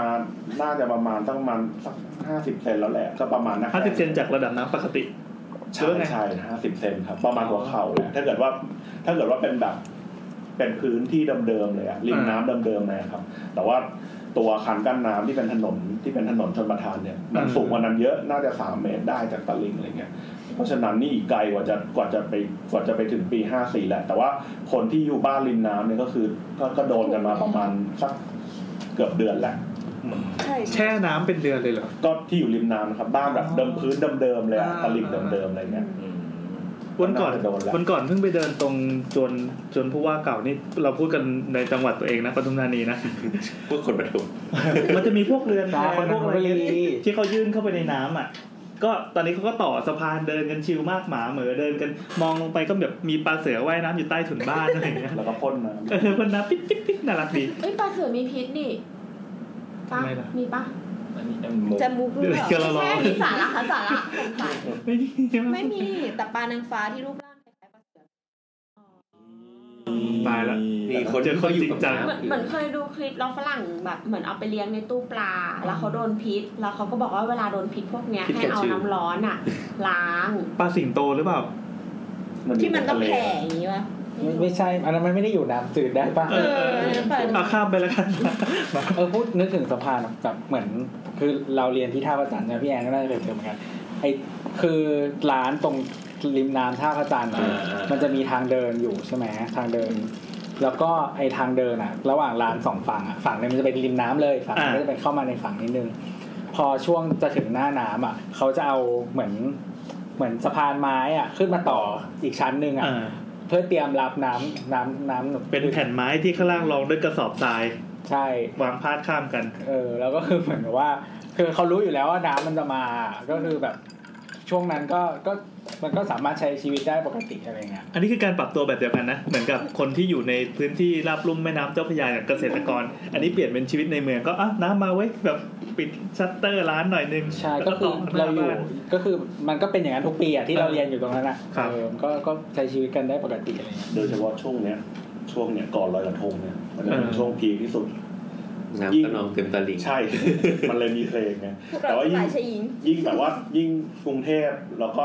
เลยมาจากกรุงเทพจนถึงประมาณนนทบุรีนะครับ ก่อนจะถึงปากเกร็ดเนี่ย จะเห็นได้ชัดเลยว่ามันจะมีอิทธิพลเรื่องน้ำขึ้นน้ำลงเนี่ยเยอะมากเลย อืม เรื่องน้ำทะเลหนุนแล้วก็น้ำขึ้นน้ำลงเนี่ยเยอะมากเลยเขามันมันจะเห็นได้ชัดเลยเพราะว่าเวลาน้ำลงทีเนี่ย หายไปเป็นเมตรเหมือนกันถ้าเกิดว่า ถ้าเกิดว่ามันอยู่แบบไม่ไกลมากอย่างเงี้ย ถ้าเลยมาแบบทางบางไทรอะไรอย่างเงี้ยก็มีเหมือนกันแต่ว่าก็เห็นไม่ค่อยชัดแหละ อืม นั่นแหละ แล้วก็คราวเนี้ยมันก็มันยังไง โอเค พอหลังจากห้าสี่มันเกิดขึ้นใช่ไหม ก็มาถึงจนปีห้าเก้าเนี่ย อย่างที่ทิงนี่บอกว่ามันก็เริ่มมีผังเมืองแบบเป็นชุดใหม่ละ ชุดของปีห้าเก้าที่เกิดออกมา อัปเดตเฟิร์มแวร์นะ เออแต่ในปี 59 กลายเป็นว่าทุกจังหวัด ทุกจังหวัดจะต้องมีผังเมืองละ อืม แต่ว่าในรายละเอียดมันยังไม่ได้ลงอะแต่ว่าเหมือนว่ามอสีก็ขอมาแล้วอะจงไปมีผัง เคาะแล้วใช่ไหมตอนเนี้ย เคาะแล้วมอสี เราเราสามารถไปหาได้ที่ไหนอ่ะ ดูใน คือ เว็บ คือยัง เว็บกลุ่ม ยังไม่แน่ใจว่ามันดูที่ไหนนะ แต่ว่าเมื่อกี้อ่านข่าวมันอ่านในข่าวคือ เขามีแล้วมอสีสั่งให้ทำผังเมือง เช่ แล้ว อ๋อ ในกรม กลับไปดูที่ เมืองนี่มันจะมีไหสิงมห์บุรี อะ สั่งแต่สั่งกับ มั กาน ร มี ประ พ กาศ ฤติการ ใช้ ผังเมือง สั่งกับการประกาศใช้นี่คนละเรื่องใช่ไหมสั่งให้ไอ้ฝ่ายที่เกี่ยวข้องหน่วยราชการที่เกี่ยวข้องไปล่าผังเมืองมาเดี๋ยวนี้อย่างเงี้ยเหรออ๋อโอเค ก็อย่างอย่างพี่สาวโอ๊ตเนี่ยก็ทำเกี่ยวกับสิ่งแวดล้อมเนี่ย อืม ก็ก็ต้องเข้าไปดู พี่สาวบดน่ารัก อ่ะ ไม่ ต่อ เห เล มือย น ครับ มันเลยหัวไม่ล้านด้วย เออ ก็พี่สาวคุณผู้หญิง เออ นั่นแหละก็มันก็ต้องเริ่มเช่นแบบบางจังหวัดจะถูกกำหนดเลยว่าพื้นที่สีเขียวต้องมีเท่านี้ ครับ เอออะไรเงี้ยไม่เกินเท่านี้อะไรเงี้ยเออรวมถึงเขาเรียกว่าก็ในกรุงเทพก็ปรับพื้นที่ใหม่หมายถึงว่าปรับว่าพื้นที่ตรงนี้ต้องรับน้ำพื้นที่ตรงนี้เป็นยังไงอะไรเงี้ย ลายนะ ก็แนวโน้มน่าจะดีขึ้น หลังห้าสี่ที่เขาบอกว่าจะทำผังเมืองใช่ไหมแล้วก็โยนไปเป็นประชาพิจารณ์อ่ะ อืม สมมติว่าถ้าเกิดประชาพิจารณ์ไปเรื่อยๆผมไม่รู้ว่าจะเสร็จกันเมื่อไหร่เพราะว่า คืออย่างนี้ประชาพิจารณ์มันมันยากตรงที่ ใช่ มันต้องให้คนในชุมชนยอมรับนี่ อืมซึ่งมันต้อง educate คนในชุมชน มัน ด้ว ก็ ย ต้องมีคนที่โอเคและคนที่เสียผลประโยชน์ ใช่ใช่ แล้วแบบเหมือนแบบบ้านบ้านที่ของคุณอะไรเงี้ย บางทีคุณเพิ่งซื้อมาอะไรเงี้ยเลย อ่า เอ้ยเนี่ย เวลาน้ำมาคุณห้ามป้องน้ำนะ มันต้องให้น้ำผ่านเงี้ยเราจะรู้สึกยังไงอะ เออ มันก็คงไม่มีใครยอมกันเลย อ่าอ่า ดังนั้นมันก็มีอำนาจบางอย่างที่มันช่วยเคลียร์ทุกอย่างให้ อืม แต่จริงๆมันก็มันก็ดีตรงที่ในในเท่าที่อ่านเมื่อกี้ก็คือนอกจากจะบอกว่ากำหนดพื้นที่ใหม่แล้วว่ารวมถึงว่า TDI อันนี้ TDI เสนอนะบอกว่าควรจะมีเงินชดเชย ให้กับคนที่อยู่ในพื้นที่ ทีเดียให้ ต้องรับรับงานจริง ๆ TDI เรียกว่าไงดีวะ แต่ที ไทยนี้ไอ้ แลนด์ไทยแลนด์เดเวลลอปเมนต์รีเสิร์ช เอ อิ อ นสติทิว ภาษาไทยใช่ว่าเลยอะ ที่ดรสมเกียรติเป็น เออ อืม นั่นแหละ โอเค สถาบันวิจัยและการพัฒนา เออนั่นแหละ TDI ก็เสนอว่า เฮ้ยยังถ้าคุณคุณทำอย่างนั้นนะได้ แต่ว่ามันก็ไม่เป็นธรรมกับคนที่ อยู่ดีกูต้องเป็นพื้นที่รับน้ำอ่ะ อืม เออ ก็ก็เลยว่างั้นก็น่าจะต้องมีเงินชดเชยให้ หรือว่ามีผลประโยชน์บางอย่างให้เขาแทนเออน่าจะเป็นทางเลือกที่ดี ซึ่งโอเคสมมติคนที่อยู่งานจริงมันก็คงไม่ใช่ทางเลือกที่ดีเท่าไหร่หรอกแต่ว่าก็ดีกว่าไม่ได้อะไรประมาณอย่างเงี้ย ให้เขารู้สึกโอเคกับการที่เขาเป็นรับน้ำถูกปะ ใช่เออ ก็ดูเป็น ก็ เป็นคนดี ก็ยังรอ เขารับ ดูต่อ น้ำอะนะ ไปรวมถึง อินสติทิว กูเหยียบคอมมึงอีกแล้ว ขอโทษ เอาไปเก็บที่อื่น เก็บเลย คอมกู นี่ไง อะ พื้นที่รับน้ เอาคอมไปที่รับน้ำจริง ไม่แต่ ำ ว่า คำกลัวอะ ตอนนี้ถ้าเกิดเลยเลยไปในเลยเลยไปใน ไม่โกรธแต่ของ จะจะเห็นจะเห็นว่า เขาปล่อยน้ำเข้าทุ่งอะจะเห็นเลย อ่า ก็คือปล่อยน้ำเข้าไปในทุ่งอะก็คือเอาน้ำชะลอน้ำไปในทุ่งก่อนนะ อืม จะเห็นเลยครับ อย่างแถวบ้านผมนี่ก็มีละ น้ำเป็นทุ่งแบบทุ่งที่จากจากเดิมเป็นเคยเป็นนาข้าวตอนนี้น้ำก็ขึ้นมา น่าจะมีหัวแล้วแหละ ไม่ถูก วันนี้เห็นเขาแบบ ไม่ อ้าวเดี๋ ได้ ยว เนี่ยนะ ครับ ตอนนี้เขาปลูกเป็นนาปีหรือนาปัง ตอนนี้คือเหมือนกับว่าวันนั้นผมฟังรายการวิทยุแบบเหมือนแบบผู้ว่าเขาบอกว่าเขาให้นันทีฟให้ปลูกข้าวเร็วขึ้นเหมือนเขารู้ว่าให้ปลูกข้าวเร็วขึ้นแล้วก็เกี่ยวข้าวเร็วขึ้น ก่อนที่มัน แล้วก็ จะมา แล้วก็ปล่อยน้ำเข้าทุ่งอย่างเงี้ยมันก็เลยมันก็เลยมันมันก็เลยน้ำมันก็เลยผ่านเข้าทุ่งเยอะ เออซึ่งเนี่ยพอมันเข้าประเด็นต่อมาก็คือการ การเขาเรียกการการคาดเดาพยากรณ์อากาศเนี่ย ก็ส่งผลกับการจัดการน้ำที่ดีนะ อืม อืม เพราะว่าเพราะว่าอย่างอย่างรอบเนี่ยเขาก็บอกเลยเขาก็ออกตัวว่ามันกำหนดเขาเรียกว่าก็คาดคาด ๆคาดเดาไม่ค่อยได้ คาดเคลื่อนไปนิดนึง หกสิบเปอร์เซ็นต์เนี่ยนะ หมูมันก็พูดยาก เหมือนเขาเหมือนสิ่งที่เขาบอกได้มันประมาณว่าแบบจะตกกี่เปอร์เซ็นต์ของพื้นที่ แต่เขาบอกความหนักไม่ค่อยได้ อืม ความหนักในการตกอะความรุนแรงอะ ซึ่งเออซึ่งอย่างพี่ติงได้ยกมาก็ถูกต้องก็คือพอรู้เนี่ยปั๊บก็สมุดเกษตรกรก็ปลูกข้าวเร็วปลูกข้าวช้าอีกหน่อย มันมันก็ช่วยเขาได้ไงที่เราแบบ ตอนไปญี่ปุ่นกับเกาหลี ความเสียหายทางเศรษฐกิจมันก็จะน้อยลง แบบกรมตูบอกว่าสี่ทุ่มสี่ทุ่มตกเลย คือเหมือนอันนี้เราเคยอ่านแต่ว่าไม่แน่ใจนะคือเหมือนกับว่าพื้นที่ของประเทศอะมันมีผลไว้ยหมายถึงว่าพื้นที่ที่อยู่โซนแบบเทมเพลตอะแบบเกาหลีหรือญี่ปุ่นอะ อ๋อ อืม มันความสามารถในการพิจิตรอากาศอะมันแม่นสามารถแม่นยำกว่า แต่พื้นที่แบบบ้านเราอะที่เป็นมรสุมอะ อืม ความสามารถในการพยากรณ์อากาศมันจะต่ำกว่า มันเปลี่ยนเร็ว คือไม่ได้เกี่ยวกับเทคโนโลยีอะไรขนาดนั้นนะแต่หมายถึงว่ามันสามารถเปลี่ยนไปเปลี่ยนเปลี่ยนไปเปลี่ยนมาได้แบบรวดเร็วแล้วก็ง่ายแล้วก็มันได้รับอิทธิพลจากหลายสิ่งเยอะมากทำให้ คือการพยากรณ์อากาศมันคือเหมือนกับว่าดูเมฆหรือดูอะไรอย่างเงี้ยที่อยู่ ความ ที่อยู่บนฟ้าแล้วอ่ะ ชื้น เออแล้วก็ดูความชื้นดูอะไรประกอบกันอะไรเงี้ยแต่ว่าพวกนี้มันเปลี่ยนได้ตลอดเวลาไง อืม เออซึ่งไอประเทศที่อยู่สูงสูงๆหรือว่าอยู่นอกโซน มันก็ โซนเรา จะนิ่งหน่ อ่ะ อยไง มันก็จะนิ่งกว่า ม ม เขาบอกให้ดูง่ายๆคือเขตหนาวดูแดด ถ้าวันนี้แดดดีแสดงว่าอากาศจะเป็นอย่างนี้ มันก็จะจบนิ่งๆ แต่ถ้าเขตมรสุมอย่างเราให้ดูลม ซึ่งลมมันไม่นิ่ง ลมมันเร็วเลย อุตุจะเก่งแค่ไหนก็ตามลมมันเปลี่ยนแม้กระทั่งเนี่ย ลมตรงเนี้ยกับลมในเขตอีกยี่สิบโลข้างหน้ามันก็ไม่เหมือนกัน ก็เหมือนแบบบางทีในเมืองแม่งตกแบบมีท้องแม่งร้อน อ่า ตาย ใช่ แล้ว เม ก็ ฆเมฆเราคนละก้อนกันอะไรแบบเนี้ย อืมนั่นแหละเราก็เรื่องพยากรณ์แล้วก็พยากรณ์อากาศ แล้วก็เรื่องสุดท้ายก็คือ เอ๊ะเรากำลังสงสัยว่าเอ๊ะแล้วอุโมงค์ยักษ์อะ อุโมงค์ยักษ์อ่านวัตกรรมนะครับ อันนี้หลังปีห้าสี่ปะหรือว่าก่อน อุโมงค์ยักษ์อุโมงค์ยักษ์ไม่แน่ใจว่าน่าจะหลังปะ ถ้าจะหลับ หลังใช่ไหม อืม คือตอนนี้อุโมงค์ยักษ์มันยังไม่เสร็จร้อเปอร์เซ็นต์แหละเออจริง เอ้าเหรอ อืมยังไม่เสร็จร้อเปอร์เซ็นต์ มันมันมีอุโมงค์เดียวก็เลยไมมีอะไร อุโมงค์ยักษ์คืออะไรเราเป็นเกต มันเป็นเครือข่ายอุโมงค์ปะรู้สึ มั ก นมีทั้งหมด ว่า จำไม่ผิดเมื่อกี้อ่านมาเท่าไหร่วะเจ็ดหรือเก้าเดี๋ยวแป๊บนึงนะพูดเรื่องอื่นไปก่อนก็ได้แป๊บนึงนะ พูดเรื่องอะไรอ่ะ เอาอย่างนี้ระหว่างนี้เดี๋ยวเดี๋ยวเราจะบอกเพิ่มแล้วกันเรื่องเรื่องเรื่องการติดตามการพยากรณ์อากาศแบบใกล้ ๆ เรานิยมดูในไลน์นะครับ เป็นไลน์ของศูนย์ป้องกันน้ำท่วม ทุกคนก็คงมีไลน์นะ มันจะมี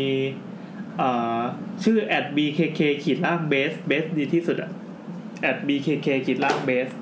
ศูนย์ป้องกันน้ำท่วมเขาจะมีเด้งมาเช้าเย็นเช้าเย็นอย่างเงี้ยทุกวัน วันนี้นะครับ มีเมฆมาละ มาจากกาญจนบุรีราชบุรี แล้วก็มีเรดาร์ตรวจอากาศมาปั๊บเป็นเมฆเป็นก้อนๆวันนี้ฝนตกหนักแน่นอน ฝั่งกรุงเทพฝั่งตอนออกฝั่งเหนืออะไรเงี้ย ก็สนุกดีเราพอดูแล้ว เขา ทุกครั้งที่ไลน์ เขาส่มาให้วันละครั้งหรือยังไง วันละหลาย ๆ ครั้งแล้วแต่ เย แล้ว อะ แต่ นะนั่นน่ะ เออใช่เนี่ย อันนี้คือที่ที่ดูแล้วก็รู้ปริมาณน้ำฝนของแต่ละวันอย่างเงี้ยเนี่ย ดี วันเนี้ยี่สิบสองตุลา นี่คือเราอัดวันที่ยี่สามนะครับย้ำอีกทียี่สิบสองตุลาตอนตีห้าเช้ามืดจะมีฝนตกเล็กน้อยกระจายกันมันจะมีแบบ อย่างเงี้ยให้ดู มันก็ดูเพลินๆดีแบบมันไม่มีอะไรทำดูเนิร์ดๆนิดนึง อืม ก็สนุก มันทำให้เรารู้ว่าเย็นนี้เราจะออกไปกินข้าวข้างนอกดีหรือเปล่าอะไรเงี้ย คือนึกถึงไอ้นี่เลยอ่ะ เพิ่งดูหนังเรื่อง Geostorm มา อืม เกี่ยวสตอมหนุ่มไหมหนุ่มไหม เฮ้ยเราโอเคนะ อ๋อเหรอ คือน้ำเป็นคนชอบแบบนี้ไง แต่ว่ามันไม่ได้เน้นแบบวิทยาศาสตร์อะไรมาก เราว่ามัน คือ ดู เหอฟิลแบบมันผ่านวิทยาศาสตร์าแล้ว มันไม่ค่อยอธิบายให้มันเกิดความรู้สึกว่าเป็นไซแอนซ์เท่าไหร่แต่ถ้า มัน ดูแบบสนุกสนุกก็สนุกดี ระเบิดภูเขาอะไรอย่างเงี้ยใช่ไหม น้ำชอบภัยพิบัติ อืมชอบอะไรรู้ป่ะชอบชอบเห็นคน ชอบเห็น ตย ความชิบหาย ชอบเป็นคนตาย เฮ้ยเหมือนกันชอบดูหนังแบบพวกสัตว์ประหยัดสัตว์ประหลาดยักษ์บุก เรา โลก รู้สึก ไป ว่า หา เรา เย ชี อะ วิตรอดได้อ่ะ เรารู้สึกว่าทำไมพวกมึงไม่รอดวะ โอ้โห แปซิฟิกริมเนี้ยเทียนไป ชอบป่ะชอบป่ะ ชอบมาก แล้ว อยากจะขับเยเกอร์จะตายอยู่แล้วเนี่ย เออนั่นแหละ ก็คือปัจจุบันในกรทมอ่ะมีอุโมงค์ยักษ์ทั้งหมดเจ็ดที่ อืมหมายความว่าตอนนี้มีเจ็ดรูแล้วเหรอ มีเจ็ดรู อันไหนที่ว้าร์ปไปด่านสุดท้าย คือคือเหมือนตอนเนี้ยวิธีของอุโมงค์ยักษ์คือ เวลาน้ำมันท่วมเยอะๆอ่ะก็คือสูบแล้วก็ลงลงใน ล ระ ง ไป มอง อุโมงค์มันเป็นแนวนอนใช่ปะ แน่นอน แนวนอนที่ฝังอยู่อ่านึกภาพเหมือนรถไฟใต้ดินแล้วกัน แต่ใหญ่กว่านั้น ใช่ เออ แล้วไงต่อ ก็แบบเส้น มัน ผ่า จะ ศูนย์กลาง พาไปไหนอะ ก็มีตั้งแต่หนึ่งเมตรจนถึงห้าเมตร ห้าเมตร อืม ถ้าหนึ่งเมตรก็เล็กกว่ารถไฟนะแต่ถ้าห้า เออ ใช่ มันก็ระระบายเป็นพื้นที่เขาเรียกอะไรพื้นที่รับน้ำต่างๆอะ โอ้จะห้าเมตรจริงๆมันใหญ่มากนะมันนึกภาพว่าเราวาดวงกลมเนี่ย ห้องเราจากพื้นถึงเพดานประมาณสองเมตรครึ่ง ก็เท่ากับคูณสองอะ ที่สองเมตรครึ่ง อันนี้สองเมตรเจ็ดสิบสามเมตรได้มั้งเออสามเมตรยี่สิบเมตร คืออย่างอุโม แต่ งค์ แต่ห้องห้องคอนโดมาตรฐานปกติมันสองจุดสี่เมตร เออ ก็แสดงว่าคูณสองของระดับเพดาน เล เลย ย ดูเป็นไป เออห้องดูเพล็ก เออ คือมันก็มีหลายอัน อย่าง อย่างไอตัว 5 เมตรเนี่ย ก็คือจะเป็นระบายน้ำจากคลองแสนแสบและคลองลาดพร้าวลงสู่เจ้าพระยา มันจะเป็นคลองที่เออเป็นอุโมงค์ที่กูจะไม่มีวันลงไป ไปลงไปลงเจ้าพระยาที่ไหน คลองนี้อุโมงค์นี้พีคมากบอกเลย กิน น่าจะ ข้าว แสบ คน ตา ได้ แสบตาได้ มันไม่ใช่แค่กลิ่นหรอก แล้วหลักการทำงานของอุโมงค์ยักษ์มันคือยังไงอะเราคือเราเราไม่รู้ว่ามันมันวิ่งไปยังไงแล้วแล้วแล้วพอน้ำท่วมแล้วยังไงอะน้ำมันก็แค่ไปลงอุโมงค์ห คื รือ อว่ามันต้อง น้ำ หันตลอดเวลา ก็อย่างที่บอกว่าบางพื้นที่มันรับน้ำไม่เท่ากัน เออ มันก็จะเกิดเป็นแอ่งใช่ป่ะ อุโมงค์พวกนี้ก็คือเหมือนว่า พอน้ำท่วมปั๊บเราก็สูบลงอุโมงค์แล้วไปปล่อยในพื้นที่ ขออาสา เดี๋ยว เป็นพื้นที่รับน้ำที่อยู่ใต้ดิน คือมันไม่ได้อยากจะขออาสาหรอก แต่ว่าเรื่องสภาพพื้นที่มัน มันเป็นอย่างนั้น ไม่หมายถึงว่าไออุโมงค์อ่ะมันทำหน้าที่เป็นพื้นที่รับน้ำใต้ดิน แล้วก็ไปปล่อยในพื้นที่รับน้ ใช่ ำอีก ใช่ ที่หนึ่ง ถูกต้อง แล้วปลายทางไปอะไรแม่น้ำเจ้าพระยา ก็ ก็เป็นพื้นที่รับน้ำอื่นๆ แล้วแต่ อ๋อแล้ว เข จะ ต เขตเออ ที่ที่เคยเห็นแถวแถวๆบางบ่อที่ที่มันต้องไฟเวอร์ถนนไปด้วยอะ อืม ข้ามไปเลยเหรอ่ะ ใช่ อ๋อ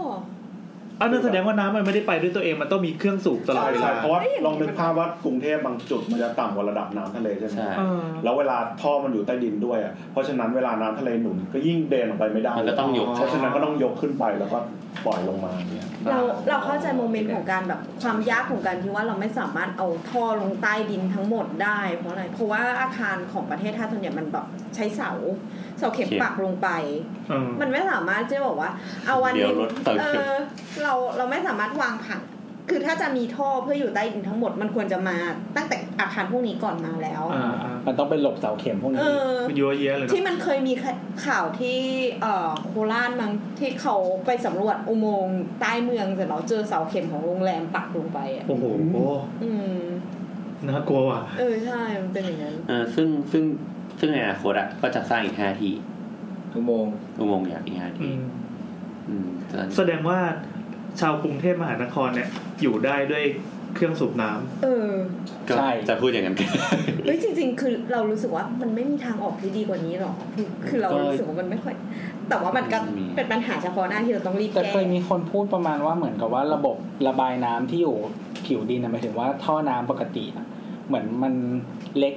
เกินกว่าที่จะระบายลงไปอุโมงค์ได้ทันหรืออะไรสักอย่าง ก็อย่างที่บอกอะท่อเรามันสามสิบปีก่อนแค่สบายได้แค่นั้น คือหมายถึงว่าพอสร้างอุโมงค์แล้วอะแทน ก็ไม่ ที่ ได้ คือหมายถึงว่ามันระบายไม่ทันไม่ใช่เพราะขนาดอุโมงค์ไม่พอแต่ว่าอีท่อน้ำปกติที่ มัน สำห ก็ รับ ไม่สาาระบามรถยเสิร์ฟน้ำ มันไม่พอที่จะ เปื่อน ไม่เร็วพอที่จะลง คุณไม่สามารถฉี่ลงโถให้โถเต็มได้ด้วยตัวของคนเดียว โอ้โห ผม ฟังดูขยะแขยงมากกว่า เพ มะ ราะเมื่อน าว กี้กู ลอยขึ้นไปเยอะ มะ เมื่ ก อ รูด กี้ไหม อ๋อเมื่อกี้พยายามจะขี้ให้เต็มใช่ไหม โดยไม่กดชักโครก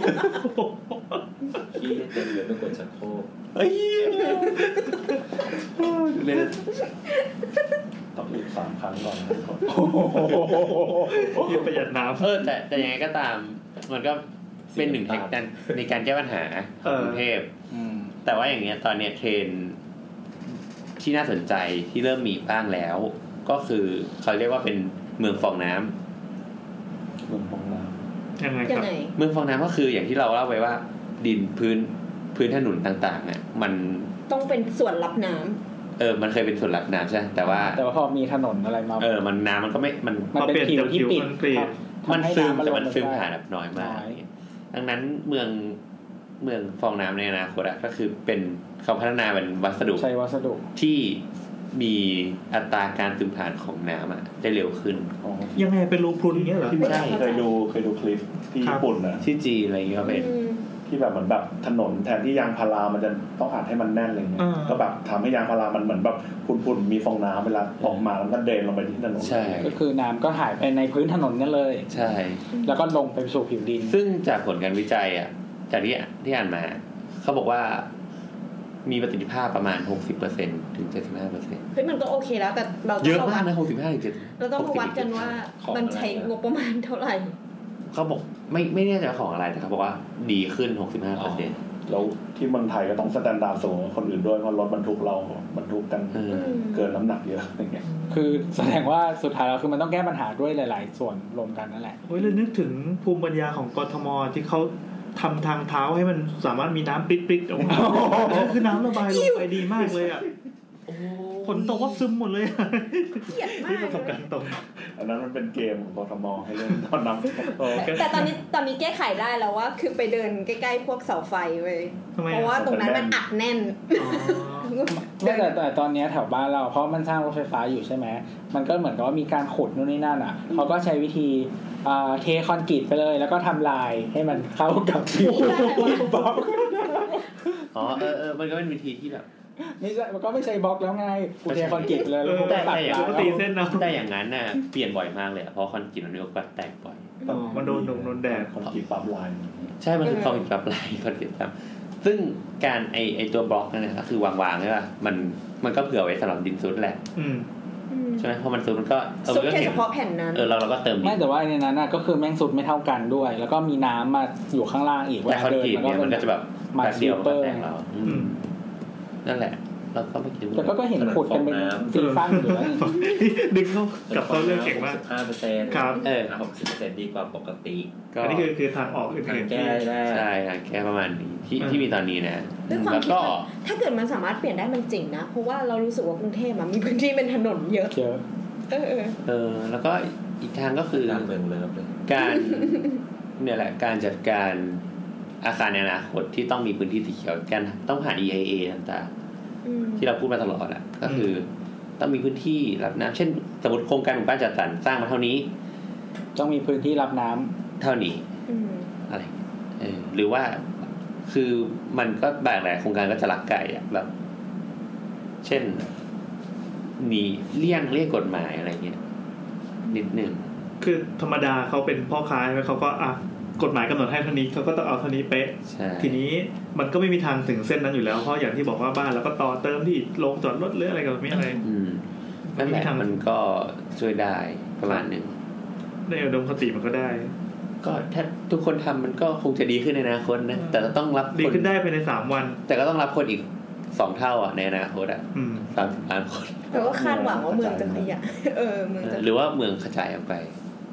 เออ แล้วเมืองที่กระจายออกไปเนี่ย ที่มันงอกเข้ามาใหม่แล้วก็เขาเล็งเห็นว่าต่อไปมันจะเจริญเนี่ยแสดงว่าที่ต้องเตรียมเรื่องนี้รอไว้ ใช่ มันเป็นส่วนที่ต้องคิด นึกภาพว่ารถไฟฟ้าสายสีม่วงเนี่ย ไม่ไม่แต่ ทิ้ง ต้องเข้า ไว้ ใจว่าตอนเนี้ยกฎหมายของเมืองมันมาแล้วไง อ่า ดังนั้นเมืองที่มันเกิดขึ้นใหม่ มันก็มีโอกาสที่จะอยู่ภายใต้ อ่า กฎหมาย กฎหมายชุดใหม่ไง ครับ อืม อย่างกรุงเทพก็อาจจะ โมเดล เกินเยียวยาไปแล้วนิด เอ นึ องเป็นเป็นเคสสตัดดี้ให้คนอื่นไป คือ ดู เมืองเน่าๆกาก ก็ก็เป็นเป็นเมืองที่มันโตมาก่อน ๆอืม โตไปแล้วอ่ะ อืม ชุดไม่ได้แล้ว อืม ถ้าแล้วอย่างเงี้ยน้ำมีตัวอย่าง อ๋อจริง ๆ เราก็มีตัวอย่างเป็นของเนเธอ เรา ร์แล เรา น เรา ด์ พูดถึงความความสิ้นหวังมาแล้วต่อไปเป็นดูความหวังกันมากครับ ขอขอเล่าโตเกียวก่อนได้ไหมมันน่าจะ เออ สั้นกว่า โอเคเอ้ยจริง ๆ เราก็สร้างไม่เป็นไรหรอก ไม่เราไปดูสารคดีอันหนึ่งมาคือที่โตเกียวอ่ะเขามีปัญหาหลายๆอย่างคล้ายๆกับกรุงเทพเหมือนกันก็คือเมืองอ่ะมันเป็นพื้นที่ที่อยู่ติดทะเล แล้วก็เป็นที่เหมือนแบบว่าทางแม่น้ำมันจะไหลลงทะเลผ่านโตเกียวอ่ะ เออ อืมคือโตเกียวอยู่ในระดับต่ำ ใช่แล้วก็บางพื้นที่ของเมืองอ่ะก็ต่ำกว่าระดับน้ำทะเลด้วย อืม คล้ายๆกรุงเทพอะนะ คล้ายๆกรุงเทพแล้วก็จริงๆสิ่งที่ไม่เหมือนกรุงเทพก็คือเขาอยู่ในพื้นที่แผ่นดินไหวด้วยเพราะฉะนั้นสร้างอะไรเนี่ยเขาเผื่อแผ่นดินไหว เฮ้ยเขาดูน่าสงสารกับเราด้วย เออ เดี๋ยวนะ ไม่ได้ติดทะเล ติ ใช่ ด ไหม สิบ้านคนเที่ยงไง ติดติ่งเดียว นั่นแหละ แล้วก็ทีเนี้ยก็คือเหมือนกับว่าเขาอะก็เคยผ่านเหตุการณ์พวกแบบว่าแผ่นดินซุดเพราะน้ำบาดาลมาแล้ว อ๋อ ก็คือมันมีช่วงหนึ่งน่าจะเราจำยุคไม่ได้ก็คือหลังประมาณหลังสงครามโลกอะที่เหมือนกับว่าประเทศเขาเข้าสู่ประเทศการเป็นประเทศอุตสาหกรรม อืม แล้วก็มันก็ต้องมีการใช้น้ำค่อนข้างเยอะ เขาก็มีการสูบน้ำจากใต้ดินขึ้นมาใช้ใช้น้ำบาดาลเนี่ย ในการทำอุตสาหกรรม แล้วก็จำนวนประชากรที่เพิ่มขึ้นอะไรต่ออะไรต่างๆ เนี่ยเขาบอกว่าช่วงปีนั้นน่ะ ที่พื้นที่มันซุดลงไปเยอะที่สุดอะรวมหมายถึงว่าผ่านจากช่วงนั้นมาแล้วอะน่าจะประมาณหกสิบถึงเจ็ดสิบเซนติเมตรที่ซุดลงไป ทั้งเมือง อืมแล้วก็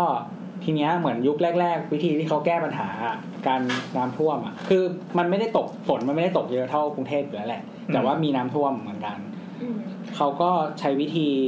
สร้างเหมือนคลองขุดขึ้นมา เพื่อเพื่อเป็นพื้นที่รับน้ำแล้วก็ไหลนะเอาเดรนน้ำออกไปสู่ทะเลนี่แหละ มันเหมือนเป็นฝัดเวย์ที่ปีห้าสี่พูดกันเยอะๆป่ะ ผ่านสุพรรณผ่านอะไรเงี้ย ใช่ใช่ใช่ ฝัดเวย์ ก็คือเหมือนตรงนั้นอ่ะ คือพอหลังจากสร้างตรงนั้นปุ๊บแบบพื้นที่ไอ้รอบ ๆ ตรงนั้นอ่ะ มันก็สามารถทำเป็นพื้นที่อุตสาหกรรมใหม่ได้เพราะว่าตรงเนี้ยจะไม่ถูกน้ำท่วม มันก็เหมือนเป็นสร้างพื้นที่เศรษฐกิจใหม่ แล้วก็ป้องกันคนที่อยู่อยู่แล้ว แถวๆนั้นอะไรเงี้ย ให้ไม่ต้องเป็นไม่ต้องโดนน้ำท่วมอะไรเงี้ยรักษาพื้นที่เศรษฐกิจไว้แต่ทีเนี้ยเหมือนกับว่าพอผ่านไปเรื่อยๆอ่ะมันก็ไม่พอ เพราะว่าคนเข้ามาเรื่อยๆเรื่อยๆเรื่อยๆตอนนี้โตเกียวน่าจะเป็นเขาเรียกว่าอะไรอ่ะ เป็น เมืองที่หนาแน่ เอนอร์เบิร์น เลย แอเรียที่ใหญ่ที่สุดในโลก อืม ประมาณยี่คือรวมเมืองบริวารทั้งหมดน่าจะประมาณยี่สิบกว่าล้านคนเลย ยี่สิบสี่ป่ะ เป็นคนไทยที่ไปเที่ยวสักสองล้าน คือมันเป็นมันเป็น เหมือนคนไทย มัเป็น ที่ ก็คือเป็นเมืองที่ใหญ่ที่สุดในโลกตอนนี้หมายถึงว่ารวมพื้นที่บริวารด้วย เออ ตามจำนวนคนอะ เหมือนกรุงเทพอะมีประชากร 15 ล้านนะเป็นพม่าสองล้ าน นะครับ แล้วทีนี้ก็คือเหมือนกับว่า ก็พอปีหลังๆมาฝนมันตกมากขึ้นเรื่อยๆ อืม เออฝนมันตกมากขึ้นเรื่อยๆ แล้วก็เขาบอกว่ามันมีแบบ อาจจะมีผลของ heat island effect ก็คือไอการที่มีตึกสูงขึ้นเยอะๆนู่นนี่นั่นอะไรอย่างเงี้ย มันทำให้เขาบอกว่าสุดท้ายแล้วมันเพิ่มปริมาณฝนในพื้นที่เมืองอ่ะ คือต้องคิดการการนี้ใช่ไหมการระเหยของความร้อนขึ้นบนอากาศใช่ไหม อืม เออ ซึ่งมันก็คือไปเร่งปฏิกิริยาตรงนี้อะเขาบอกว่าแทนคือโตเกียวอ่ะ มันเป็นก็คือญี่ปุ่นมันอยู่เขตที่เขาเรียกคือมันไม่ใช่เขตมรสุมใช่ไหมแต่ว่าแบบยิ่งเวลาผ่านไปอ่ะอากาศมันกลับมาใกล้เคียงเขตมรสุมมากขึ้นเพราะปริมาณฝนมันเยอะขึ้นมาก อืม เออแต่ว่าเยอะสุดๆของเขาตอนนั้นน่าจะเจอประมาณร้อยร้อยมิลลิเมตรต่อชั่วโมง อืม ไม่เท่าไห ก็ ร่ ยังน้อยกว่า เราเยอะ กว่าบ้านเราอยู่แล้ว เนอะ อ่อนหน่อยเหี้ย ท้าตีอะ ทีนี้เขาสิ่งสิ่งที่เขา ขิงเรื่องฝนนี่เป็นอะไรวะ สิ่งที่เขาทำอ่ะ เขาก็คือ เขาก็คือสร้างไอ้ท่อท่อนี่แหละ เออ อุโมงค์ยักษ์ อุโมงค์ยักษ์มาต่อมาต่อกับแม่น้ำหลาย ๆ สายของเขา อืม อืม แล้วก็ เจ้า Nintendo มาทำ แล้วก็ใส่เครื่องสูบน้ำ อ่ะเขาบอกว่า ไม่เออนะ เขาบอกว่าเครื่องสูบน้ำอ่ะดัดแปลงมาจากเครื่องเครื่องยนต์เครื่องบิน อืม อืม เชียร์ เป็นเครื่องบินเออเป็นเครื่องยนต์เจ็ตอะไรอย่างเงี้ยมาทำเป็นแบบเทอร์ไบน์สูบน้ำแล้วก็ โคตรเท่ เรก็คือมันจะเป็นเหมือนแบบมันเป็นท่อแนวตั้งอะครับ แล้วติดข้าง ๆ แม่น้ำแล้วดูดดูดน้ำอ่ะเข้ามา แล้วก็มันก็จะส่งต่อเป็นท่อแนวนอนที่อยู่ข้างลึกลงไปอีกอ่ะ อืม แล้วก็เข้ามาสู่มันจะมีเหมือนอุโมงค์น้ำอันใหญ่ๆ มากๆ อันหนึงอ่ะเขาบอกว่าตอนนี้น่าจะใหญ่ที่สุดในโลก อืม อืมสำหรับระบบไออุโมงค์น้ำอันเนี้ย ดีว่ะ เข้ามาแล้วก็เพื่อที่จะผลักแล้วก็สูบออกไป แล้วทีเนี้ยไอตอนที่เขาขุดอุโมงค์อันเนี้ยเขาอะเอาดินที่เกิดจากการขุดอะไปเสริมคันดินที่ไอคลองที่ขุดไปตอนแรกอะเพื่อให้มันสูงขึ้นเพื่อให้มันรับน้ำได้มากขึ้น โอ้โหแต่อันนี้ผมเคยดูสารคดีนะ ช่องไทยพีบีเอ็นอะเขาไปดูระบบไออุโมงค์ยักษ์ที่โตเกียวไง เออ รายการดูให้รู้อะ โอ้โห การจัดการน้ำมีระบบ นี่ เขาใช้ทรัพยากรเขาคุ้มมากเลย ในขณะที่ญี่ปุ่นทำอุโมงค์ยักษ์ระบายน้ำใหญ่ที่สุดในโลก อืม ประเทศไทยกำลังทำแหนมยัก ษ์ อะไรที่ใหญ่ที่สุดในโลก ลูกยักษ์ หนมถ้วยฟูยักษ์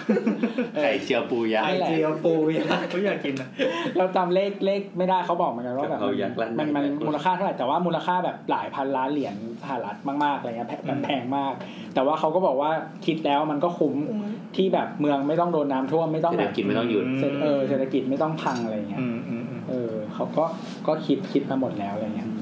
บ้านเราคิดด้วยก็คิดนะ แต่เราไม่ทำ แล้วก็เหมือนเขาก็พาเขาก็พา เราไม่เห็น ก็พาไปดูเครื่องสูบน้ำอะไรเงี้ยคือมันมีเยอะมากแล้วก็มีระบบสำรองมีอะไรของเขาอ่ะเรียบร้อยอะไรเงี้ยอืม อันนี้โตเกียวแบบว่า อืมจบแล้วครับ อ่ะน้ ต่อไปเนเธอร์แลนด์ กี่นาที อ่เนเธอร์แลนด์ โอ้ยห้านาทีเท่านั้นเลย โอ้ย คือเนเธอร์แลนด์อะก็มีปัญหาคล้ายๆกันก็คืออยู่ต่ำกับระดับน้ำทะเล อ่า ซึ่งอย่างที่เราเมื่อกี้เราคุยกันว่าเนเธอร์แลนด์อ่ะเขาต่อประเทศของเขาไปในทิศทางทะเลด้วย โดยการที่ว่าเขากั้นเขื่อนเราเขาก็สูบน้ำออก มันจะกลายเป็นที่ดิน อืม กั้นเขื่อนในทะเล ใช่ แล้วก็เอาเครื่องสูบน้ำสูบไว้เหมือนนาเกลือเนี่ยนะ ใช่ใช่ อ่า แล้วตรงเนี้ยก็คือแบบมันก็กลายเป็นแผ่น แผ่นดิ ดิ น น แต่ว่าแผ่นดินต่ำ ใช่มันเป็นดังนั้นเนี่ยเขาจะซีเรียสเรื่องการที่ว่าเขาจะกันน้ำทะเลยังไงไม่ให้ท่วมประเทศ อ๋อ เขาเออ แข่งขันกันนะ ใช่ ก็คือ เอ๊ะ เขา เดี๋ยวๆนะเขาสภาพภูมิประเทศเขามีแม่น้ำที่จ่อลงมาไหมอะ มี มี มีด้วยเหรออ๋อ ไม่น่าเอาสนับ ครับ นี่ผมมั่วนะ นี่ก็เชื่อ เราไปดูมาตอนนั้นเราดูสารคดีแบบ ที่รอตเทอร์ดัมอ่ะมันจะมีแม่น้ำน่าจะจำชื่อแม่น้ำไม่ได้มีสองสายอ่ะที่ลงที่ลงทะเลตรงนั้นอ่ะ จากประเทศอื่นในยุโรปเนี่ย แต่ว่าโซนนั้นอ่ะเขาเรียกโลคันทรีอยู่แล้วคือประเทศที่แบบพื้นที่ต่ อืม ำ ก็คือ คันที่ โร เขาก็จะมี ผนังกันน้ำเนี่ยทั้งหมดเนี่ยสามชั้น คือชั้นแรกก็คือการเดียน ชั้นที่สอง ไททันหรือเปล่าเนี่ย เออคล้ายๆ ตอนแรกก็ตื่นเต้ น วอร์มาเรีย ชั้นแรกเนี่ย ชั้นนอกสุดชื่อการเดียน ชั้นกลางเนี่ยชื่อดีมเมอร์แล้วชั้นในก็คือ ก็คือสลิปเปอร์ซึ่งซึ่งถัดจากพวกกันน้ำสามชั้นเนี่ย เขาก็ยังเตรียมสำหรับพื้นที่สำหรับให้น้ำอ่ะ มันทะลักเข้ามาแล้วก็ท่วมส่วน ก็คืออยู่ต่ำกว่า ต่ำกว่าแผ่นดินข้างใน ซึ่งอันเนี้ยมันก็โอเคในการที่ว่า เพราะว่าประเทศเขาอะมันต่ำกว่าระดับน้ำทะเลอะถึง 50%ของปริมาณประเทศอ่ะ โอ้โห ดังนั้นการที่เตรียมพื้นที่สำหรับการรับน้ำเนี่ย มันสำรองพื้นที่ให้เขาอะหนีอุทกภัยของเขาได้ เอาใหม่สิ อุทกภัย โอเค ขออภัยครับ อุทกภัย ไปสอบผู้ประกาศไม่ได้นะ เออไม่แต่มันคุยลิงก์ทันกันอ่ะต้องหลายภาษา เนี่ย ได้ ได้ได้ อ ได้ ยากเป็นคนลิ้นพันกันบ้างไหม หนีไป อันนี้ไม่ทันกับอะไรดี หนีไป เดี๋ยวไว้ไว้เคลียร์ช่วงท้ายรายการ แต่จริงๆอ่ะเราเปิดหลายเคสเลยนะว่าประเทศที่มีการน้ำท่วมเยอะไหมอ่ะ ประเทศจีนแม่งเยอะมาก ประเทศจีนเป็นพื้นที่มันใหญ่ไง เออเราไม่ เดี๋ยว นับ จะข้ามประเทศเลยใช่ไหม ใช่ค่ะประเทศแล้วก็บอกเลยว่าเนเธอร์แลนด์มีห้านาที ก็จะบอกว่าเราไม่แน่ใจว่าแชร์ไปในกลุ่มไลน์ของเราหรือเปล่า มีคนที่ส่งส่งส่งลิงก์มาอันหนึ่งมันเป็น มันเป็นกลุ่มอะไรวะในเฟซ ไอที่เป็นพันทิปอ่ะ แล้วก็ เออเออใช่ใช่ใช่ เดี๋ยวยังไม่ได้อ่าน มันเป็นมันเป็นโพสต์ในในในในกลุ่มอะไรสักอย่างเนี่ยเขาประเทศไทยอะมันจะมีช่วงอ่าวไทยใช่ป่ะที่เป็นส่วนบนสุดของอ่าวไทยที่เป็นกอไก่อะเขาบอกว่าไอ้ตูดกอไก่เนี่ย ซ้ายไปขวาเนี่ย ตั้งแต่ประมาณประจวบนะ จนลากยาวไปจนถึงพัทยาอะไรเงี้ย กรุณาสร้างเขื่อนกลืดยาว อ๋อ นึกภาพ ใช่ ว่าขีดเส้น ใช่ ปื๊ดใช่ไหม ใช่ แล้วก็ทำเหมือนเป็นคันดินก็คงคล้ายๆกับเนเธอร์แลนด์อะเสร็จปั๊บไอ้ตัวนี้มันจะการน้ำท่วมได้เว้ยคือน้ำท่วมจากทะเลหนุนแล้วก็แผ่นดินที่ค่อยๆสุดลงทุกวันทุกวันนะถ้าสร้างอภิมหาโปรเจกต์ตัวเนี้ยอาจจะกันน้ำทะเลได้ ก็ อืม เขาว่าอย่างนั้นแล้วก็มีคนถกเถียงกันดุเดือดเผ็ดร้อนมากมาย คือมันตายเนี่ย แล้วคนบอกว่ามันมีบริษัทผู้รับเหมาเขาไปสืบเจอแล้วที่รัฐบาลจ้าง ชื่อสตาร์อินดัสทรี เราเป็นติ่งโทนี่ ครับ เราไปทำงานบริษัท อันนี้มันอะไรอ่ะพริกเผาเหรอ ก็รู้ว่า อร่อยดี นั่นนะ นะ อันเอาเคสสุดท้ายให้จบ ก็คือจีนแม่งก็มีน้ำท่วมเยอะเว้ย คือเราสังเกตว่าประเทศที่มีเคสที่เราพูดถึงทั้งญี่ปุ่น ทั้ง มดมาแล้วตาย ทั้งเอ่อเนเธอร์แลนด์อ่ะ ฉีดไป จะมีผลกระทบจากน้ำทะเลหนุนขึ้นมา ฉีดอย่างเงี้ย แต่ว่าของจีนเนี่ยมาจากแม่น้ำทางนั้นเลย อืม อืมเป็นแม่น้ำในประเทศของเขา อืม ที่ไหลมาถึงประเทศของเรา ใช่ ใช่ ก็คือตัวเขาว่าใช้วิธีจัดการคือเขาว่ารู้แล้วนะว่า ประเทศของเขาอะน้ำมันท่วมมาจากแม่น้ำ อืม เขาก็เลยสร้างเขื่อน จะเป็นมุกดีเลยกลายพิเทงฝนที่ตกทางโน้น คนทางนี้เออเช่า อ่ะสร้างเขื่อน สร้างเขื่อนเนี่ย สำสำหรับการของแม่น้ำแยงซีเกียงเนี่ยเพื่อว่าเพื่อป้องกันไม่ให้น้ำเนี่ยมันอะท่วมในเมืองส่วนใหญ่ เขื่อนเนี้ยเฮ้ยจริงๆกูว่าเรื่องเขื่อนเนี่ยสำคัญนะเนี่ยตอนแรกจะแยกคุยเรื่องเขื่อนแต่ไม่คุย ละ คือมันเยอะไง คือเขื่อนเนี่ยมันก็ช่วยแบบว่า ในการที่ว่าสต็อปน้ำก่อนแล้วก็ค่อยๆ ปล่อย ในขณะที่เขื่อนตัวเนี้ยสต็อปน้ำอะมันก็ถูกไปปั่นทรัพยากรอื่นๆ เช่นไฟฟ้าอะไรอย่างเงี้ยต่อไป จบได้ดื้อเลยไหม โคตรดื้อเลยอ่ะ อ้าวเหรอ เคย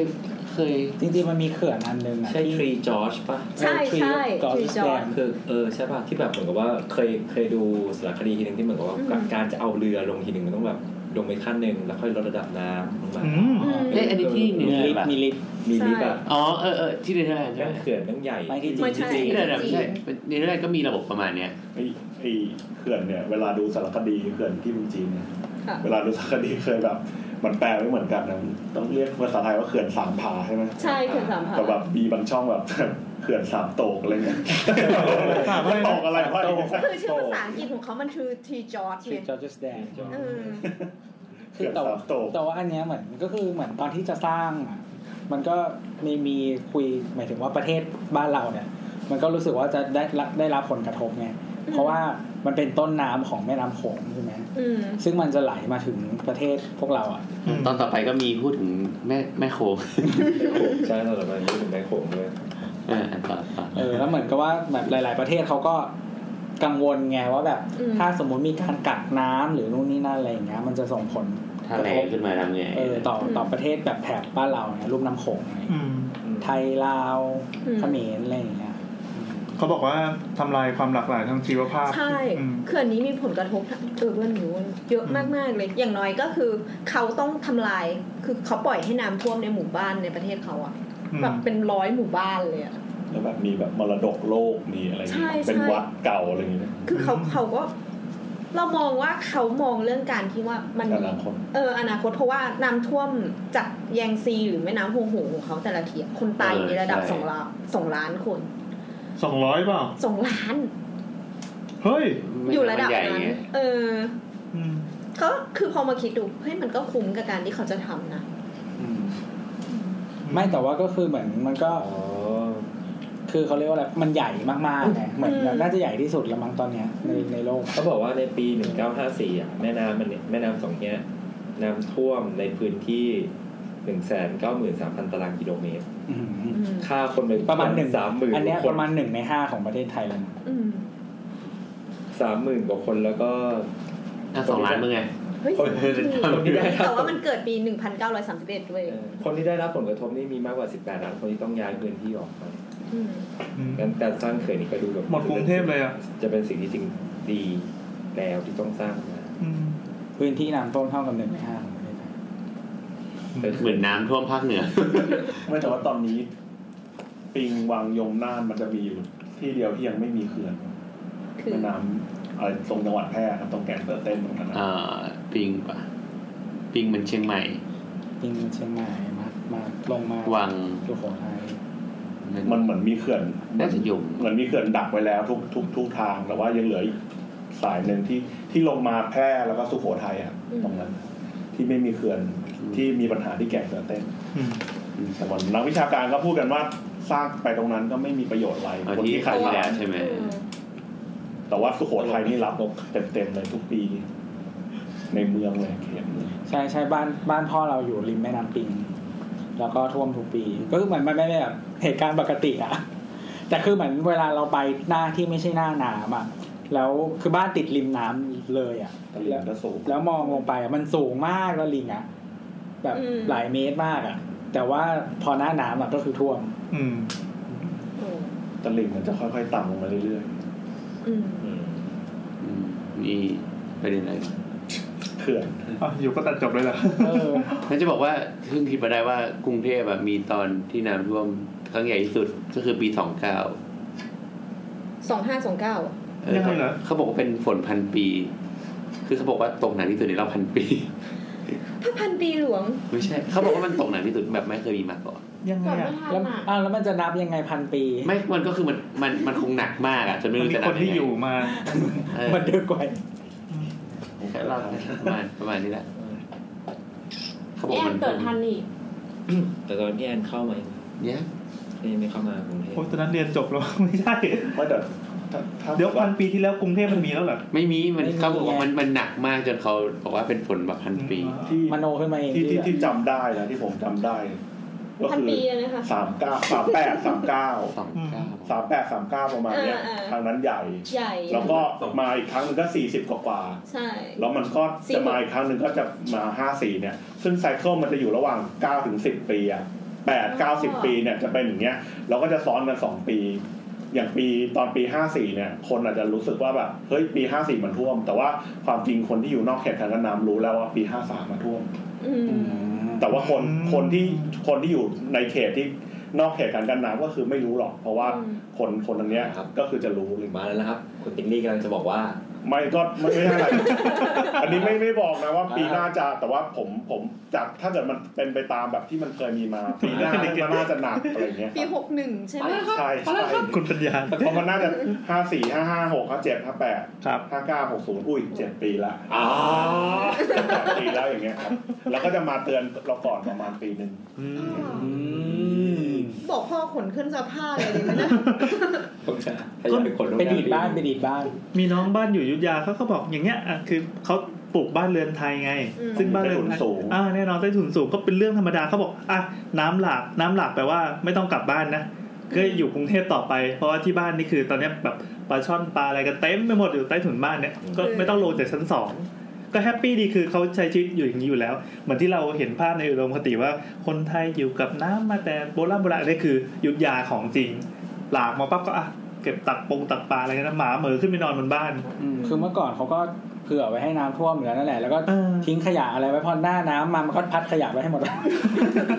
ไม่แต่ว่าตอนนั้นเด็กๆอ่ะบ้านอยู่เจริญนครใช่ปะซึ่งมันติดกับ ที่มี แน้ำ ซอยของตัวเองใช่ไหมล่ะ เออแต่คือเวลาน้ำท่วมอ่ะ ก็ออกมาเล่นทุกครั้ง แบบเอาเรือ อีเล่น บาร์ น้ำ บี้ นะ เอาอะไรมาเล่นอย่างเงี้ย อืม เออแล้วน้ำมันก็ใสใสพอที่แบบ คือเด็กยืนน่ะน้ำถึงอกเลยนะ แบบว่ายน้ำเล่นกับพี่เล สาย ม อะ สิบปีมาแล้วอะนะ แล้วยี่สิบเก้าจุดเก้าเก้า เมื่อกี้บอกไม่ใช่สองเก้า ใช่ใช่เพราะว่านั้นเกิดก่อนกำหนด เอาปีสามเจ็ดอ่าเป็นภาพ นั่นเกิดก่อนกำหนดนะครับทุกคน เออแล้วก็เหมือนแบบ ก่อนกี่ปีเลยเหรอ อยากท้องก่อนกำ มัน หนด มันมัน โอ้โห กลัวแล้ว นั่นแหละนั่นแหละแล้วก็เหมือนกับ เริ่ม ว่า น่ากลัวขึ้นเรื่อยๆเลย น้ำมันใสมาก คือแบบก็เล่นได้อะพ่อแม่ก็ไม่ว่าอะไรอย่างเงี้ย อ่า เออ แล้วก็เล่นก็ไม่ได้คันยุบยิบอะไรไม่ได้ต้องรีบอาบน้ำอ่ะ อืม ก็ใช้ชีวิตเหมือนปกติ คือน้ำท่วมก็เหมือนอยู่กับน้ำถูก ปะเออ เหมือนบางบ้านเขาก็จะเอาเอาซีเมนต์อะมากั้น ไม่ให้เข้าบ้านแค่นั้นเอง อืม แต่ว่าเนี้ยล่าสุดเหมือนแบบที่ท่วมย้ายบ้านมาลาดพร้าวแล้วอะ อืม แค่แท็กซี่ดีดน้ำใส่อ่ะ คันแบบคันมาก คันอะไรครับ คัน หมาย ขา ถึงว่า คัน อย่า ขาง อย่างเมื่อเช้าเนี่ยไปทอดกระถินมา วัดแถวบ้านเลยเนี่ยก็แบบต้องลุยน้ำไปประมาณหัวเข่า อ่า โอ้มันหนูเลิกทำบุญ สาย แล้ว บุญ ไม่ก็ พาผมเห็นเนี่ยหอยทอดไงมีหอยทอดเนี่ย มีหอยทอดแจก ก็ก็คือก็ก็ก็ต้องลุยน้ำไปทำบุญกันเมาเช้าเนี่ย อ่า น้ำท่วมน้ำท่วมวัดอยู่ริมน้ำอะไรอย่างเลยครับกลับมาบ้านก็ต้องรีบล้างนะขนาดอยู่ริมน้ำนะเพราะว่ากลัวคัน ก็มีเหตุผลที่ทำให้แบบไม่เล่นน้ำท่วมอะ ทำไมครับ คือมันมีอยู่ กลัวคัน น้ำมาน้ำมันมาเร็ว ตอนนั้นเป็นแบบแล้วน้ำมาตอนกลางวัน ตอนนั้นปีนั้นอะน้ำเป็นเด็กอะน้ำก็เลยลงไปแบบดูน้ำเล่นน้ำเห็นคนอื่นเขาแบบเก็บของอันนี้ไปเล่นไปยืนเล่นใช่ไหมทีเนี้ยคือตอนเด็กๆก็ไม่เข้าใจคำว่าน้ำแรก น้ ำแรกน้ำใส โตมาถึงได้เข้าใจ ก็ไม่ใช่ น้ำแรก มันคือน้ำที่แบบพัดมาตอนแบบ เมื่อไหร่เหรอเมื่อไหร่อยากรู้ ตอนเบบี้มากเลย น้ำแรกก็แต่เด็ก คือแบบว่าเป็นน้ำที่มันแบบเพิ่งเพิ่งพัดเพิ่งเลยขอบ อ่า ผนังการบินมา อ๋อ เออ ก็ไปเล่นทีเนี้ยน้ำก็รู้สึกว่าคันตรงข้อเท้า อืม แต่ว่าก็เล่นอยู่ทีเนี้ยก็เลยเกาแล้วมันก็ไปโดนอะไรบางอย่างที่ลื่นๆน่ะ ท่าเหรอ ตัวเล็ก เออ ปริง ปลิงหลังจากนั้นนะกูก็สติแตกไปเลย จนถึงทุกวันนี้เลย เออ ก็หยิบปริงมาแดก ไม่ก็กรีดกรีดกรีดกรีดกรีดจนทุกคนต้องมาดูอ่ะ แล้วก็แบบว่าหยิบออกแล้วก็เลยรู้ว่าไอ้พวกน้ำที่มันมาน้ำแรงมันจะพัดพวกปิงพวก สิ่งเหล่านี้มา เออ น้ำแรกนะ ริมน้ำเจ้าพระยานี่ น้ำแรกจะมีตัวมาดู มี มีปลิงนะ มีปลาปักเป้าเลยนะ อ้าย ปลาเป้าน้ำจืดแต่เดี๋ยวนี้ไม่ค่อยเห็นละแต่ก่อนนี้ผมยังลงเล่นน้ำหน้าบ้านอยู่นะ อืม แบบว่าย น้ำแร น้ำ ก อะไร นี่ เงี้ย ปักเป้าเลยนะ ก็มีปลาปักเป้า ปักเป้าไปเลย น้ำจืด ปักเป้าเลย เฮ้ย ไม่ต้องปักก่อนถึงจะมีน้ำแรก เดี๋ยวเดี๋ยว ตอนแรกก็จะชวนคุยเรื่องปิงไม่งคุยเรื่องเป้ากัน เนี่ย ตอนนี้มีมีแต่ปลาสวายนะ เออใช่ นี่นี่หมดเนื้อหายัง หมดแล้ว อ่ะงั้นก็เดี๋ยวเดี๋ยวเสริมเสริม เรา นิด จะ นึง จะไม่เล่าเรื่องแต่ละคนตอนปีห้าสี่เหรอ เออเออเอาสักหน่อย เดี๋ยวเราเราเราก่อนปีห้าสี่เอาของเราตอนตอนเด็กๆ คือจะบอกว่าเวลาเราเห็นเรื่องน้ำท่วมเนี่ย เราจะจะจะพวกสื่อมวลชนพวกข่าวพวกอะไรต่างๆ มันจะมาโฟกัสในกรุงเทพใช่ป่ะยิ่งยุคโซเชียลแบบมันจะเน้นในในในเมืองเป็นส่วนใหญ่ อย่างที่ว่าพื้นที่รับนงรับน้ำอะไรไม่มีหรือว่าหลากหลายสาเหตุที่เราได้กล่าวไปตอนต้นน่ะมันทำให้เกิดน้ำท่วมบ่อยแล้วก็ทำให้คนเดือดร้อน แต่ในขณะเดียวกันอย่างที่บอกว่าบ้านน้องอยู่อยุทธยา น้ำหลากมาก็เออก็เคยเฉยๆชิวๆ หรืออย่างบ้านตัวเองเนี่ย ตอนเด็กๆเลยที่ที่เพชรบุรี เวลามีน้ำมาปั๊บน้ำมันจะหลากมาข้ามนาข้ามคือมันจะมีถนนที่เป็นคันนาใหญ่ๆน้ำมาแล้วก็ใสมากแบบแบบใสแจ๋วสุด ๆ เลยอะมีปลา มีอะไรข้ามถนนแบบเด็กๆวิ่งไปจับกันชาวบ้านมาจอดแว้นขี่จักรยานมาจอดตรงนี้ แล้ แล้ว ว ก็แบก็แบบ บ รู้สึกเหมือนย้อนกลับไปแบบสามสิบสี่สิบปีอ่ะ มึงอายุเท่าไหร่ ก็ประมาณนั้นแหละ ซึ่งอันนี้มันคือปีปีสามแปดสามเก้าที่มันท่วมใหญ่ๆหนักๆใช่ไหมปรากฏว่ามัน เจ็ดสามแปดสามเก้า มันเป็นบรรยากาศที่ดีแต่คิดว่าต่อไปนี้ก็คงจะหมดแล้วเพราะแถวนั้นก็มีบ้านมีโรงงานมีอะไรมาตั้งละก็เสียดายเหมือนกัน คือซื้อขึ้นดิพี่แอนรวยขนาดนี้แล้ว แล้วเพิ่นว่าพื้นที่ภูมิประเทศของเพชรบุรีอะมันเป็นแม่น้ำสายสั้น ๆ เวลาท่วมเนี่ย มันจะท่วมแบบอ่ะรู้กันเลยว่าไซเคิลของมันคือห้าปีเล็กอีกห้าปีใหญ่อีกห้าปีเล็กอีกห้าปีใหญ่ เป็นประมาณนี้รู้กันคือมันจะเป็นอ่าคนละกลุ่มสุขภาพภูมิอากาศคนละกลุ่มกับกรุงเทพเพราะมีแบบอยู่แถวๆตะนาวสีอะไรเงี้ยไงมันก็มีแบบอ่ะถ้ากรุงเทพไม่ท่วมที่นู่นอาจจะท่วมก็ได้อะไรเงี้ย เอ่อแล้วก็คนที่อยู่ริมแม่น้ำเพชรบุรี หรือว่ามีมีที่ดินทำนงทำนาอยู่เพชรบุรีอยู่ติดแม่น้ำเนี่ยมันจะเป็นพื้นที่ที่กดลงไปต่ำมาก แต่พอมาถึงคันถนนมันจะสูงขึ้นมาบางทีสามสี่เมตรเลยก็มี แต่เดิมที่ตอนแรกแม่น้ำเพชรบุรีมันจะเป็นลำธารลำธารอะพอน้ำมาพับโอ้โหมันจะเป็นสีแดงใหญ่แล้วก็แบบท่วมขึ้นมาสูงมาก แต่คนก็เฉยๆกัน เพราะว่าวิถีชีวิตมันเป็นอย่างนี้ แล้วก็คิดว่าต่างจังหวัดน่าจะมีอย่างนี้อีกเยอะเลย พวกคนใกล้น้ แต่ว่าที่เชียงรายอ่ะเหมือนจำได้ว่าตอนเด็กๆอะ ำเคยท่วมรอบหนึ่ง ในเมืองอะมีน้ำท่วม แต่ว่าแบบหลังจากนั้นมาเหมือนเขาน่าจะปรับระบบอะไรสักอย่างในเมืองอะไม่เคยท่วมอีกเลย แต่ว่าถ้าพยายามดูข่าวจริง ๆอ่ะอำเภอรอบนอกอะยังท่วมอยู่เหมือนเดิม แต่ในเมืองไม่ แต่ในเมืองไม่เคยท่วมอีก เค เลย ย ท่วม อืม อย่างบ้าน เขากันไว้ บ้านบนยกขึ้นสูงประมาณเมตรหนึ่ง นี่ไงบ้านแบบนี้แหละมันก็เลยทำให้พื้นที่รับน้ำมันน้อยล คุ ง ณเลวเนี่ย ไม่มันเป็นห้องมันเป็นห้องแถวอยู่แล้ว มันทำอะไรไม่ได้ พวกทุนนิยม นี่ถ้ารู้มาก่อนนี่จะ เออนั่นแหละก็จำได้ว่ามันขึ้นสูงเกือบเมตรหนึ่งนะ อืมอืม คือลงพอออกไปนอกบ้านก็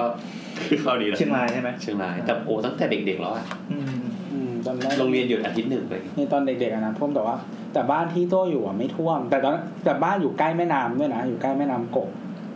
อืมแต่ว่า ไม่ บ้าน น้ำอะไรนะ แม่น้ำกก โคตรเท่ว่ะ แยกมาจากแม่น้ำเลย แยกมาจากมันมันมันต้นต้น ต้นสาย ทง ของ น้ำมาจากพม่า ทำไม โอ้ คือในเมืองในเมืองเชียงรายอ่ะแม่น้ำประจำหมายถึงว่าแม่น้ำคือทุกเมืองเก่าทุกเมืองอ่ะ มันจะต้องมีแม่น้ำผ่านแหล่งน้ำผ่านใช่ปะของเมืองเชียงรายอ่ะคือแม่น้ำกกอืม สิงห์บุรีมีแม่น้ำสี่สายบอกให้เลย สีสายเทเวศ แต่ว่าถ้าแบบ มีปลาช่อนแม่ลายอยู่ทุกสายแบบว่าย มี ฉัน เค้ก ว่า ปลา มัน ช่อน อยู่ในนานะ เอาละ อืม แต่ว่าถ้าแบบหมายถึงว่าถ้าใครเคยหมายถึงว่าคือเชียงรายไอ้แม่น้ำสี่สายที่เป็นเจ้าพระยามันจะไม่มี ผ่าน ใช้ใช้น้ำรถ จริง ๆ น้ำท่วมเพราะว่าเจ้าพระยา เออแต่ว่าก็แต่ระบบแม่น้ำของเชียงรายมันจะไม่ได้ต่อกับระบบของที่เป็นเจ้าพระยา โอ้นี่อินเตอร์นะแม่น้ำสองภาษา เออแต่ว่าถ้าว่าถ้าใครเคยไปแต่ว่าแม่น้ำโขงอะมันจะผ่านแค่เหมือนรอบนอกของมันคือมันผ่านตรงเชียงของแม่สายอะไรอย่างเงี้ย มาก็คือเป็นเป็นแบบเหมือนมันเป็นที่กั้นเขตแดนของเชียงรายกับกังกับลาวกับพม่าอะไรอย่างเงี้ย อืม คือมันไม่ได้เป็นแม่น้ำที่คนเขาใช้ในการแบบในการเขาเรียกว่าอะไรอะใช้มาใช้ในชีวิตประจำวันอะไรเงี้ยมันไม่เหมือนทางอีสานที่เขาจะผูก อันนี้มันจะใช้ในเชิงแบบ เออ ขนส่งเนอะโลจิส ใช่ ติกส์ จะจะมีมีเรือขนของจากจีนมา ใช้คำว่าโลจิสติกแล้วดูเท่ เออสามารถนั่งเรือจากเชียงของไปลาไปเที่ยวลาวได้ เราชอบอ่ะ แล้วก็ไปต่อไปหลวงพระบางได้เลย แต่มันไม่ใช่ใกล้นะ ไม่ไกลใช่ไหม นานๆเป็ ไม่ น ไกล เป็นเป็นสิบชั่วโมง เคยมีเพื่อนฝรั่งอ่ะแบบว่าไปอ่ะนั่งจากเชียงของอะไป รู้สึกจะต้องสองวันมั้ง สองวันใช่ แล้วแบบเรือแบบเป็นเรือหางยาวแล้วบอกแล้วงี้แล้วแบบนั่งเป็นไงก็ออกมีพักกลางทางแล้วแบบระหว่างนั่งบอกเนี่ยเราต้องใส่แบบหมวกกันน็อกด้วยนะเว้ย ทำไมอ่ะ ไม่รู้เหมือนกันมันมันไม่รู้มันโกหกหรือเปล่าแต่มันบอกว่ามันไม่ใช่เรื่องง่ายเลยอะไรเงี้ยที่จะนั่งจากเชียงของไปหลวงพระบางอะไร เรา เงี้ย ไม่เคยไปเหมือนกันแต่ว่ามีพี่ที่ออฟฟิศเนี่ยเพิ่งเพิ่งไปมาแล้วแบบไปคนเดียวแล้วเขาบอกว่าทั้งเรือทั้งลำอ่ะมีคนไทยคนเดียว เรื นอก อ นั้น เป็น ฝรั่งล้วน โอ้โห โอเค แล้วก็นึกว่าคนพม่านั่งแบบธนาคาร อ่ะนะ สองวันหรือเปล่าก่อนจะถึงหลวงพระบาง อย่าเหยียดอย่าเหยียด ไม่เหยียดเราชอบธนาคาร โอเคมีอะไรอ่ะ กลับมาสู่ช่วงห้าสี่ทำอะไร ห้าสี่ทำอะไรอยู่ ห้าสี่อยู่ขอนแก่นไม่รู้เรื่องเลย เออห้าสี่อยู่ขอนแก่น บ้านอยู่กรุงเทพเลยไม่เข้าใจ เฮ้ยแต่ว่าความตลกก็คือห้าสี่น้ำท่วมเยอะมากแล้วปู่เราตอนนั้นนะจะจะโทรมาหาเราทุกเย็น อ๋อแต่ช่วงนั้นขอนแก่นน้ำแรง ใช่ เรา จำได้ว่าขี้เนี่ย ยัง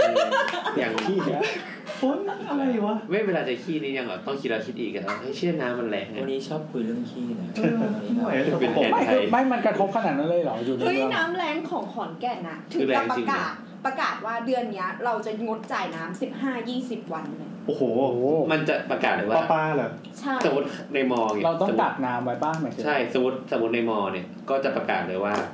พื้นที่เนี่ยงดจ่ายน้ำสามวัน เออ สมมติมันบอกว่ามีฝั่งหลังมอกับฝั่งกันสดานใช่ไหม เขื่อนแก่นมีเขื่อน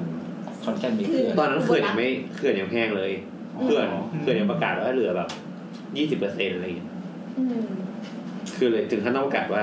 หลังมอจ่ายวันเนี้ยแล้วก็ตอนเย็นไม่จ่าย อืม เอาแล้วทำไง ก็ต้องไปซื้อทาง ก็วางแผน มาเออวาง มีการวันแผ มึง น อาบได้แค่นี้นะมึงเออ เออห้ามขี้อะไรเงี้ยมีขี้คณะ เออมึงใช้น้ำคณะไปขี้คณะเดี๋ยวนี้ เออ เสียเสียค่าน้ำน้ำมันมอเตอร์ไซค์ได้ แต่เสียน้ำที่บ้านไม่ได้ เออ อ๋อ หมามึงห้ามขี้เออ โอ้โห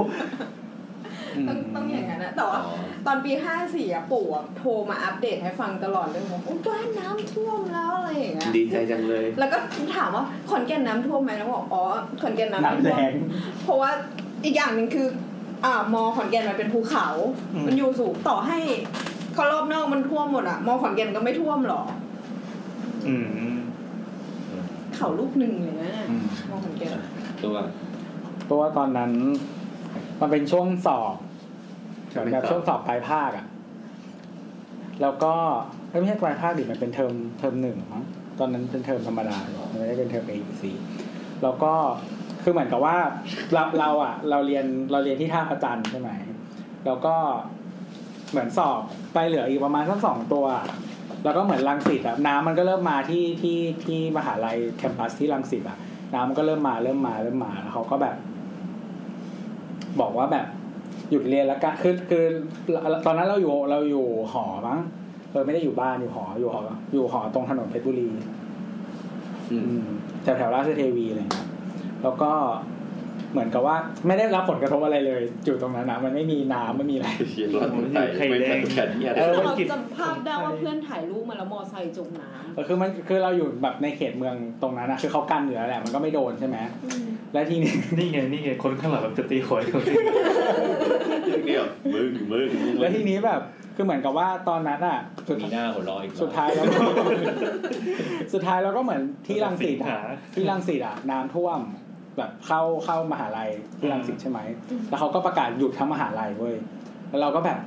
อีเหี้ยกูจะสอบ คือกูจะคืออ่านหนังสือเตรียมมากูจะสอบอยู่แล้วอ่ะแล้วแบบที่ท่าพระจันทร์มันไม่ท่วมไง เออเอ คือ อ ทำไมไม่ให้กูสอบก่อนวะ นี่เป็นคนเร็วที่แท้ดิ ำเออ ไม่ คื คือ อ มีความเห็นใจเพื่อนมนุษย์ทันที ก็ที่ท่าพระจันทร์มันไม่ท่วมอ่ะ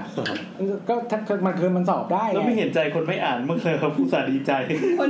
มันควรจะพิจารณาเป็นเคส by เคส มันควรจะอ่านไปให้หมดเลยพี่ เพราะว่าควรต้องอ่านมาล่วงหน้าไม่ใช่แบบอ่านสองวันก่อนสอบ โดน ปะ ด่าแล้วรู้ตัวไหม ไม่แล้วแล้วที่แล้วที่แค้นใจกว่านั้นคือ คือเราอะเรียนภาคไทยใช่ไหม แล้วมันจะมีภาคภาษาอังกฤษด้วยที่แบบ มีซั เรีย บ น ไทยไหม เรียนที่ท่าประจันเหมือนกัน แล้วไอ้ภาคอังกฤษอ่ะ ไม่ผ่านอีกดออีกดอ คือไอ้ภาคอินเตอร์อ่ะมันยังไปเรียนอยู่เลย แต่ว่าไม่ให้กูสอบ โอ้โห เออสุดท้ายเราก็เลยแบบ สุดท้ายเราก็เลยเออเราก็เลยแบบ เออเออไม่แบบพอเลื่อนสอบแล้วเราก็แบบ เออกลับไปอยู่เชียงรายแล้วกัน อืม แล้วก็ไปเชียงราย ไปยาวเลยปะก็คือไปไปยาวเลยครับก็คือที่เชียงรายอ่ะก็เหตุการณ์ก็ปกติไม่มีอะไรมันไม่มีน้ำท่วมไม่มีอะไร อืม แต่ว่าคือเราไปซื้อของที่ที่ท็อปส์แล้วก็แบบ เชลฟ์อ่ะคือเชลฟ์แบบโล่งแบบโล่งอ่ะ อ๋อจากเจอ ที่ไหนที่เชียงรายนะ ที่เชียงราย อ้าวทำไมวะ คือเหมือนกับว่ามันมีคนซื้อของตุนด้วยส่วนหนึ่ง เอออี กส่วนหนึ่งก็คือสินค้ามันไม่สามารถส่ง คือส่วนใหญ่มันผลิตที่ภาคกลางใช่ไหม อ๋อ มันส่งขึ้นไปไม่ได้ อืมอืมอืม มันแบบไม่เออ มันขนส่งกันไปไม่ได้เพราะฉะนั้นแบบเชลฟ์อะไรอย่างเงี้ยโล่งแบบ คือแบบของแบบแป้งสีฟันอะไรอย่างเงี้ยเชลฟ์โล่ง มันแบบระบบโลจิสติกส์ถูกตัดขาดทั่วประเทศ คนเชียงราย เพราะมันคือระบบไอโรงงานแล้วโลจิสติกส์มันคอนเซนเทรตที่ภาคกลางไง เออเออเออ เออเพราะฉะนั้นถ้าถูกตัดจากภาคกลางปุ๊บอะมันก็ภาคเหนือถึงไม่ไม่น้ำท่วมมันก็เนี่ยของมันก็หายไป ฟิร์สเวิลด์บอกเป็นน้ำท่วมทำไมบอกกูสอบไม่ได้คนเฟิร์สเวิลด์บอกเป็นนี่ดูของจริง ไม่แต่ตอนนั้นภาคสี่ผมอยู่ ผมเพิ่ง ผมเพิ่งกลับมาจากสกอตแลนด์นะครับ กลับกลับมาประมาณตุลาเนี่ยแหละ ก็คือมันตุลาปลายปลายๆตุลานี่ผ่านพ้นวิกฤตไปแล้ว แต่ว่าฟังแบบพวก อ๋อ พวกแม่พวกพี่เนี่ยเขาพูดมันก็วิกฤตเหมือนกันตอนนั้น วิกฤตจนถึงวันที่น้ำมันแตกไปอีกฝั่ง วิกฤต แล้ว แตก วิ นะ กฤตน้ำแตก ทายก็เลยสบายหน่อยก็ก็ยังไม่สบายก็ก็ ก็ต้องล้าง ธุรกิจ ล้างเยอะเหมือนกันนะ ธุรกิจ ล้าง ก็ ไม่ คื ค่อยออก อ ชุบซับ ก็คือน้ำมันเริ่มมาตั้งแต่สิงหาแล้ว ต้องใช้น้ำเย็น ธุรกิจก็ธุรกิจก็หยุดหยุดไปเลยนี่คือกันยาตุลาแล้วก็กลับมาลิกลับมาเปิดใหม่ก็ประมาณพฤศจิกา ซึ่งระหว่างตุลากับตุลากับตุกันยาตุลานี่ก็คือก็ยังต้องจ่ายเงินคนงานปกตินะขายของไม่ได้อะไรอย่างนี้ก็ อืม ก็ยังปกติแต่ว่า ก็เอาคนงานเนี่ยมาช่วยกันกั้นน้ำมาช่วยกันดูแลพื้นที่อะไรเงี้ยอย่างนี้ ก็เหมือน ว่า จ้างคนงานรายวันมา ใช่ใช่ใช่แต่ว่าช่วงนั้นนี่มันวิกฤตมากเลยแต่ว่าของผมเขตของผมนี่ไม่ไม่ได้ถูกตัดไฟแต่ว่าก็แทบจะไม่มีอะไรกินเหมือนกันอะไรเงี้ยก็ต้องตกปลากิน โอ้ เจ๋ง แล้วตอนนั้นมันจะมีปลาแบบปลามันหลุดมาจากบ่อ มันเป็นเหมือนเอเลี่ยนสปีที่ไปอ่ะมันเรียกว่าปลารู้สึกเป็นปลาเปกูมั้งหลุดออกไปเยอะอย่างเงี้ยปลาเปกูมันที่มันจะเป็นพันธุ์เดียวเป็นลันย่าหรือเปล่าแต่ว่ามันไม่ใช่กลับ อ๋ออ๋ออ๋อ อ๋อ ที่ แต่ตัวมันจะใหญ่กว่าอะไรเงี้ย พวกบ่อลิบ่อตกปลา มันชอบเลี้ยงไง อืม เพราะเขาว่ามันมันจะดุเวลาเยอะแล้วมันจะมั อ๋ น อ อะไรอย่างเงี้ย เวลาเยอะจะมัน มัน หลุดพอมันหลุดออกไปอย่างเงี้ยก็แต่คนก็จับกินนะ ไอ้ยนี่เราพลาดไปหลายอันแล้ว แต่ว่าแต่ว่าหลังจากนั้นมาก็ปลาอันนี้ก็เหมือนหายไปจากแม่น้ำไปเลยผมไปมันหลุดมาเรียนหรือเปล่าไม่รู้ อาจจะแบบเข้ากับระบบนิเวศใหญ่ไม่ได้ อาจจะมีผู้ล่าที่แท้จริงอยู่ใน คือคือถ้ามันเป็นปลาที่แบบแข็งแกร่งอะมันก็จะยิ่งแพร่พันธุ์เร็ว เห กั มื น อนแบบชาวบ้านเขาเรียกว่าแบบปลาจระเม็ดน้ำจืด ใช่ใช่ ใช่ป่ะมัน จำได้ว่า คือ ชื่อเปจะ ปูใช่ไหม ใช่ ฟังดูน่ากินเลย ใช่แต่ว่า แต่ ไม่ ว่ากล้างมัไม่อน ร่อย เย หรอ อะ ก นะ อ้าว กล้างมันเยอะ มีมีคนเขาคอนเฟิร์มไปแล้วว่าไม่อร่อยอะไรเงี้ย พวกคนงานอะไรเงี้ยจับมากินก็คือไม่มีอะไรกิน ก็ต้องจับปลามากิน แล้วตกลงน้ำเข้าโรงงานด้วยปะ ก็ถ้าเกิดน้ำมันไม่หลุดไปก่อนก็น่าจะเข้า อ๋อนั่นแสดงว่ากั้นสำเร็จ สำเร็จ โหสุดยอด แต่เหนื่อยมากเลย แต่ว่าแต่คืออีกประมาณสองวันน่ะ ถ้าเกิดว่าน้ำมันไม่น้ำมันเอาเอาไม่อยู่อ่ะ ถ้าน้ำ ก็ ไม่แตก เข้าแล้วแหละ เฮ้ย แต่น้ำงงเหมือนกันที่ได้ยินพวกผู้ใหญ่เขาพูดว่าเนี่ยถ้าเลยวันพุธไปอ่ะแล้วน้ำไม่ถึงนะ ก็รอดแล้วแบบคือเขาวิเคราะห์กันได้ยังไงวะ มันมีหลายอย่าง ถ้าอย่างอยู่ติดแม่น้ำมันมีน้ำขึ้นน้ำลงด้วยของทะเล นั่นก็ยังฟังอยู่เขาบอกว่าเนี่ยถ้ามันมีฝนตกอีกนะ เลยวันพุธไปอะนะไม่ท่วมแล้ว การล้วน ดูได้ไงวะ คนอยู่กับน้ำมากี่กี่สิบปี อ่ะแล้วมึงอยู่กับน้ำมาตั้งหลายปีเนี่ย อย่าไปรู้จักเลยอีก ก็ก็เนี่ยครับก็หลังลอยกระทงเนี่ยก็จะเริ่ม ๆโอเค ก็จะเริ่มพ้นวิกฤตแล้วก็คือจะเริ่ม แต่ว่าพอหลังลอยกระทงเนี่ยไปยืนอยู่ตรงริมเขื่อนนะแล้วก็ดูระดับน้ำที่ที่ที่ตอนนั้น เพราะตอนนั้นไม่ไม่มีใครกล้าลงไปตรงนั้นหรอกเพราะว่าลงไปเดี๋ยวมันหายไปเลย น้ำมันเชี่ยว ใช่แล้วก็ก็คือเนี่ยครับไปไปเทียบอยู่ริมเขื่อนก็ตรงเนี้ย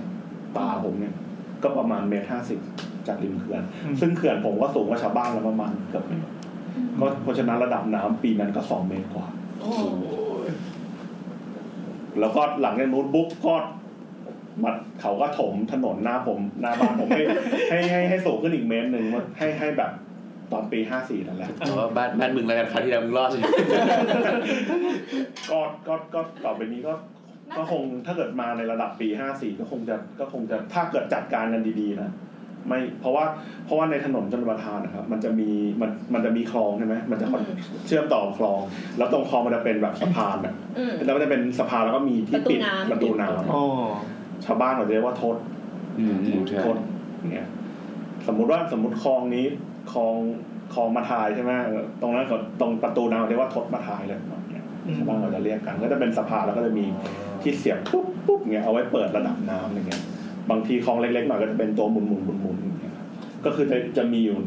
ตลอดเส้นทางตัวเนี้ย โห ถ้าเกิดว่าจัดการตรงตัวตรงนี้ดีนะผมว่าถ้าเกิดไม่ไม่มาเหมือนปี 54 ก็น่าจะรอด เออ หมายถึงว่าพื้นที่ที่ที่ที่ที่ที่เป็นเซฟโซนนะครับก็น่าจะไม่มีปัญหาอะไร ตอนนี้ก็มีความพร้อมระดับที่จะรับไอ้วิกฤตแบบเนี้ย ถ้ามันเป็นน้ำเหนือลงมานะ ก็ไหวอยู่ แต่เป็นน้ำที่ตกใน ถ้าเป็นน้ำฝนตกระยะสั้นๆอย่างเงี้ยก็อย่างที่เห็นกันที่ลุ้น ก็ต้องไปพึ่งระบบเดนออก อืม ฉะนั้นเหมือนกรุงเทพ นั่นนะครับ ครับ แลนดิ้งสักที นะฮะ แลนเถอะ เออเรื่องคลองอ่ะนิดนิดนึงดิเหมือนกรุงเทพอะเมื่อก่อนมันมีคลองเยอะมากใช่ปะ ใช่ ทั้ง เว คลอง นิส ขุด ตอนออก ทั้งคลองที่ขูดแล้วก็คลองที่แบบธรรมชาติอะแต่ว่าเดี๋ยวเนี้ยมันถูกถมไปเยอะมากเพื่อแบบสร้างเป็นถนนถ้ามันไม่นั่นอะมันมันสมมติสมมติถ้ามันยังเป็นคลองอยู่เยอะๆอะมันจะช่วยได้ปะ ก็ช่วย เราว่าช่วย ก็ช่วยอยู่แล้ว ช่วยได้นิดหน่อย แต่พอมาคิดดูอ่ะ คือตรงที่ที่มันอ่ะเป็นทองคลองธรรมชาติอ่ะ มันก็แบบเป็นมีโฉนดปะใครคงไม่มีใครแบบ จะแบบรองรับอย่างนี้ให้กับชุมชนหรอกเป็นกูก็ไม่หา ไม่ไม่หมายถึงว่าทุกวันนี้มันคงย้อนกลับไปไม่ได้แล้วแหละ อ่า เพียงแต่ว่าถ้าถ้าเราไม่ถมตั้งแต่แรกอะ อืม แต่ตอนนี้มันมีตัวกฎหมายใหม่ออกมา ที่เกี่ยวกับเรื่องพื้นที่บ้านที่อยู่อาศัยริมแม่น้ำมีอีกเรื่องหนึ่ง เรื่อง ก็ผมก็ไม่แน่ใจเหมือนกันเขาก็เรียกชาวบ้านเนี่ยไปประชุมกันแล้วคุยกันกรมเจ้าท่าเป็น คือคือช่วงเนี้ยแบบกฎหมายมันจะเปลี่ยนเร็วมากๆอะคือมันมันยังเป็นช่วงที่แบบ ไม่หมายถึงอะมันเป็นช่วงที่แบบ สั่งได้ดังใจ เออใช่ไม่มันก็ถามว่ามันก็ยังมีทั้งข้อดีและข้อเสียแหละ มันก็หัวข้อเสียก็อย่างที่บอกว่า มันอาจจะยังไม่ พ ถู วก กวิเค ป ราะ ระชา ห์พอ ประชาวิจารณ์อะไรเงี้ยมันก็ไม่ได้ฟังเสียงคนครบหรือเปล่าแต่ว่า ก็ โอ ใช่ เคคำสั่ง กูก็ยังงงอยู่เลยเขาบอกว่า 70%คนไทยพอใจการทำงาน เฮ้ยเดี๋ยวเดี๋ยวเดี๋ยวเดี๋ยวของพี่อะของพี่ของพี่รัฐบาลของพี่ใช่ป่ะ ใช่ใช่ใช่ เฮ้ยเขาสัมภาษณ์กูกูก็ตอบอย่างนั้นแหละรอดแล้วนะ พี่คือหนึ่งในเจ็ดสิบนั่นแหละ เข้าใจ ถ้าเดือดร้อนนะเออแลนด์นะแลนด์นะ โดนบ้านน้ำท่วมมาเราอ่ะ อ๋อ ปีห้าสี่ ปีห้าสี่มันตรงกับสองพันสิบเอ็ดใช่ปะเหมือนเหมือนเราอะเริ่มทำงานไปแป๊บหนึ่งอะไรอย่างเงี้ย แล้วเราก็แล้วมันก็มีข่าวเรื่องน้ำท่วมมา ซึ่งเราอะไม่ไม่ได้กระทบเยอะ คือตัวบ้านเราอะก็ไม่ท่วมที่ทำงานอะก็ไม่ท่วมก็เลยต้องไปทำตามปกติ สวยเลย แต่ว่าระหว่างทางอะมันท่วม แจ้งวัฒนาท่วม ไม่ไม่ตอนนั้นไม่ได้ทำงานแจ้งวัฒนะตอนนั้นทำสีลม อ๋อโอเค เออจากลาดพร้าวไปสีลม ไปเต้น ก็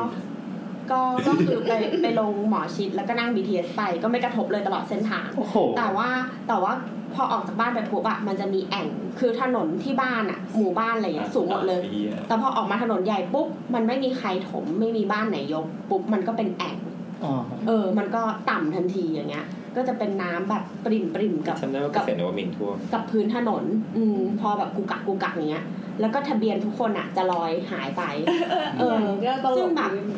เป็นโชคดีว่าแถวบ้านอ่ะ วินมอไซค์น่ารักมาก เขาก็ตามเก็บทะเบียนทุกคนไว้อ่ะ แล้วก็เอามาแขวนตามต้นไม้ แล้วก็แบบ เออ อ อ ยากได้ทะเบียนคืนจ่ายร้อยหนึ่ง ไม่ไม่ใครไปติดต่อรับก็ได้ไม่ต้องให้เงินก็ได้เงี้ย คือแบบน่ารักมากเรา อ๋อก็เหมือนแขวนในผ้าจีวร สวมทะเบียนฟรี อืม ที่ที่เราไปทอดพระป่า อืมแล้วก็เหมือนที่ทำงานก็บอกว่าใครที่บ้านอยู่ในพื้นที่ที่แบบท่วมอ่ะ ก็ให้ส่งเมลไปบอกอย่างเป็นทางการว่าบ้านอยู่พื้นที่นี้นะ มีหลักฐานว่าท่วมนะ แล้วก็ไม่ต้องเข้าออฟฟิศก็ได้ ซึ่งเรื่องเนี้ยเราก็รู้สึกสองอย่างว่า ในเรื่องของการปรับตัวเหมือนแบบน้ำใจก็เป็นสิ่งสำคัญอย่างเงี้ยอย่างอย่างวินพี่วินนึกออกปะ เออ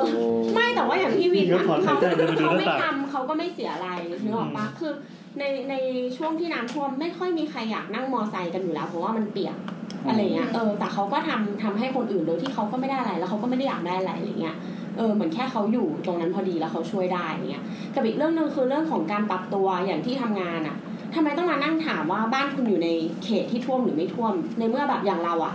ทั้งบ้านทั้งที่ทำงานไม่อยู่ในเขตที่ท่วม แต่ว่าระหว่างทางเราก็ต้องเผชญนึกออกปะแล้วถ้าเราไม่มีรถส่วนตัวอย่างเงี้ย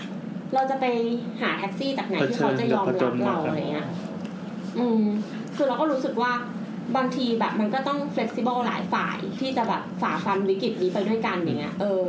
คือถ้าสมมติว่าคุณอยู่ในตำแหน่งที่เป็นอะไรที่ไม่ต้องเข้าออฟฟิศอยู่แล้วอะทำไมต้องต้องให้เข้าอะไรเงี้ยอืมนั่นแหละ เป็นคนไทยรวมใจ เสริมเสริมเรื่องที่ทำงาน ตอนนั้นเรายังไม่ได้ทำงานแต่ว่าเราฟังจากแบบ เหมือนที่ทำงานที่แรกของเราอะแล้วเราก็พี่เขาก็เล่าให้ฟังเลยเหมือนกับเขาใช้วิธีว่าก็คือให้ทุกคนอะเอาเอาโน้ตบุ๊กกลับบ้านไปใช่ไหมแล้วก็ มันก็ไม่เอาคืนอีกเลย แล้วก็เปิด แต่ปั๊มอะ เปิดโรงแรมอะ อ่าใช่ เปิดโรงแรมที่หนึ่งเป็นเหมือนแบบวอลลุ่ม แล้วก็เหมือนแบบคนที่เป็นแบบเฮดเฮดอ่ะ ก็มารวมตัวกันที่นี่ อืม แล้วก็แบบทำงานจากที่นั่นอ่ะแล้วก็แบบให้อยู่ที่โรงแรมนั้นไปเลย ช่วง อะ นั้นช่วงนั้นมีคนเปิดโรงแรมเยอะ เออมึงอยู่ก็ไปเลย หลายบริษัทเปิดโรงแรม เอออะไรอย่างเงี้ย ก็คือคนที่เป็นเฮดเฮดเขาก็อยู่ที่ ออฟ ที่ ฟิศ นั่น เก่าเล่าให้ฟังว่าแบบตึกอยู่ที่ตรงไซเบอร์เวิร์อะตรงรัชดา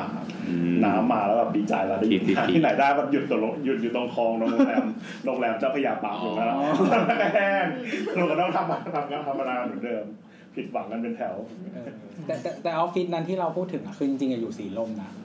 ก็คือเหมือนไม่น่าจะโดนอะไร แต่ว่าเหมือนแบบเขาคิดว่าพนักงานคงแบบว่า มาทำงานไม่ได้แหละอะไรอย่างเงี้ย อืม เขาก็เลยแบบว่า เออ แสดงว่านี่เขามีจิตสำนึกกว่าคนอื่นเลย เยี่ยมครับ ของของเราออฟฟิศอยู่เพลินจิต ตอนนั้นเป็นพนักงานเงินเดือนอยู่สมัยนั้นเขาก็ให้หยุดเลย เพราะบ้านอยู่ในเขต อยู่ลาดประเขาโดนเต็มเต็มๆโดนเต็มเต็มๆแล้วเป็นน้ำสีดำสนิท เออใช่รับเขา แล้วนิ่งเลย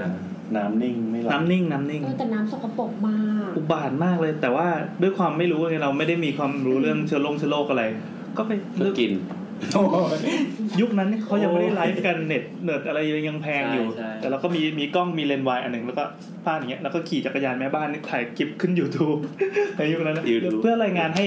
เพียงแค่จะบอกเพื่อนๆในในในหมู่บ้านนะประมาณ2,000ครัวเรือนน่ะรู้ว่า เจ็บจังเลย เยอะเยอะบอกว่าตอนนี้เป็นยังไงก็เป็นจักรยานแม่บ้านรายงานสภาพน้ำท่วมก็ไปอ่ะตอนนี้เป็นอย่างนี้คนที่ออกต่างจังหวัดแล้วสบายใจได้นะครับ สูงขนาดไหน ถ้าตรงหน้าโค้งวัดลาดประเขาว่าประมาณเข่า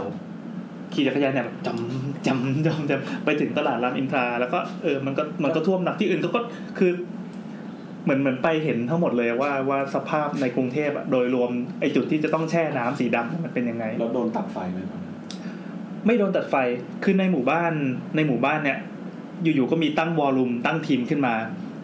ก็เลยได้รู้ว่าในในทีมอ่ะ มีทั้งวิศวกรเรื่องน้ำเรื่องเกษตร Adventure เรื่องเออ มันมีแบบพวกมหาเทพหลาย ๆ คน มีสถาปนิก มีอะไรมา มาคอยดีไซน์ ปิดจุดกั้นน้ำตัวนี้ ไม่ให้น้ำออกจากเข้าท่อเข้าอะไร ข้างหน้าก็มีกั้น มีอะไร แล้วก็ ใช่ใช่ มีทหารมาช่วย ทหารก็คืออ่ะไม่มีอะไรทหารก็แค่เข้ามารับส่งตอนเช้า เอาข้าวมาให้กิน อะไรแฮปปี้มาก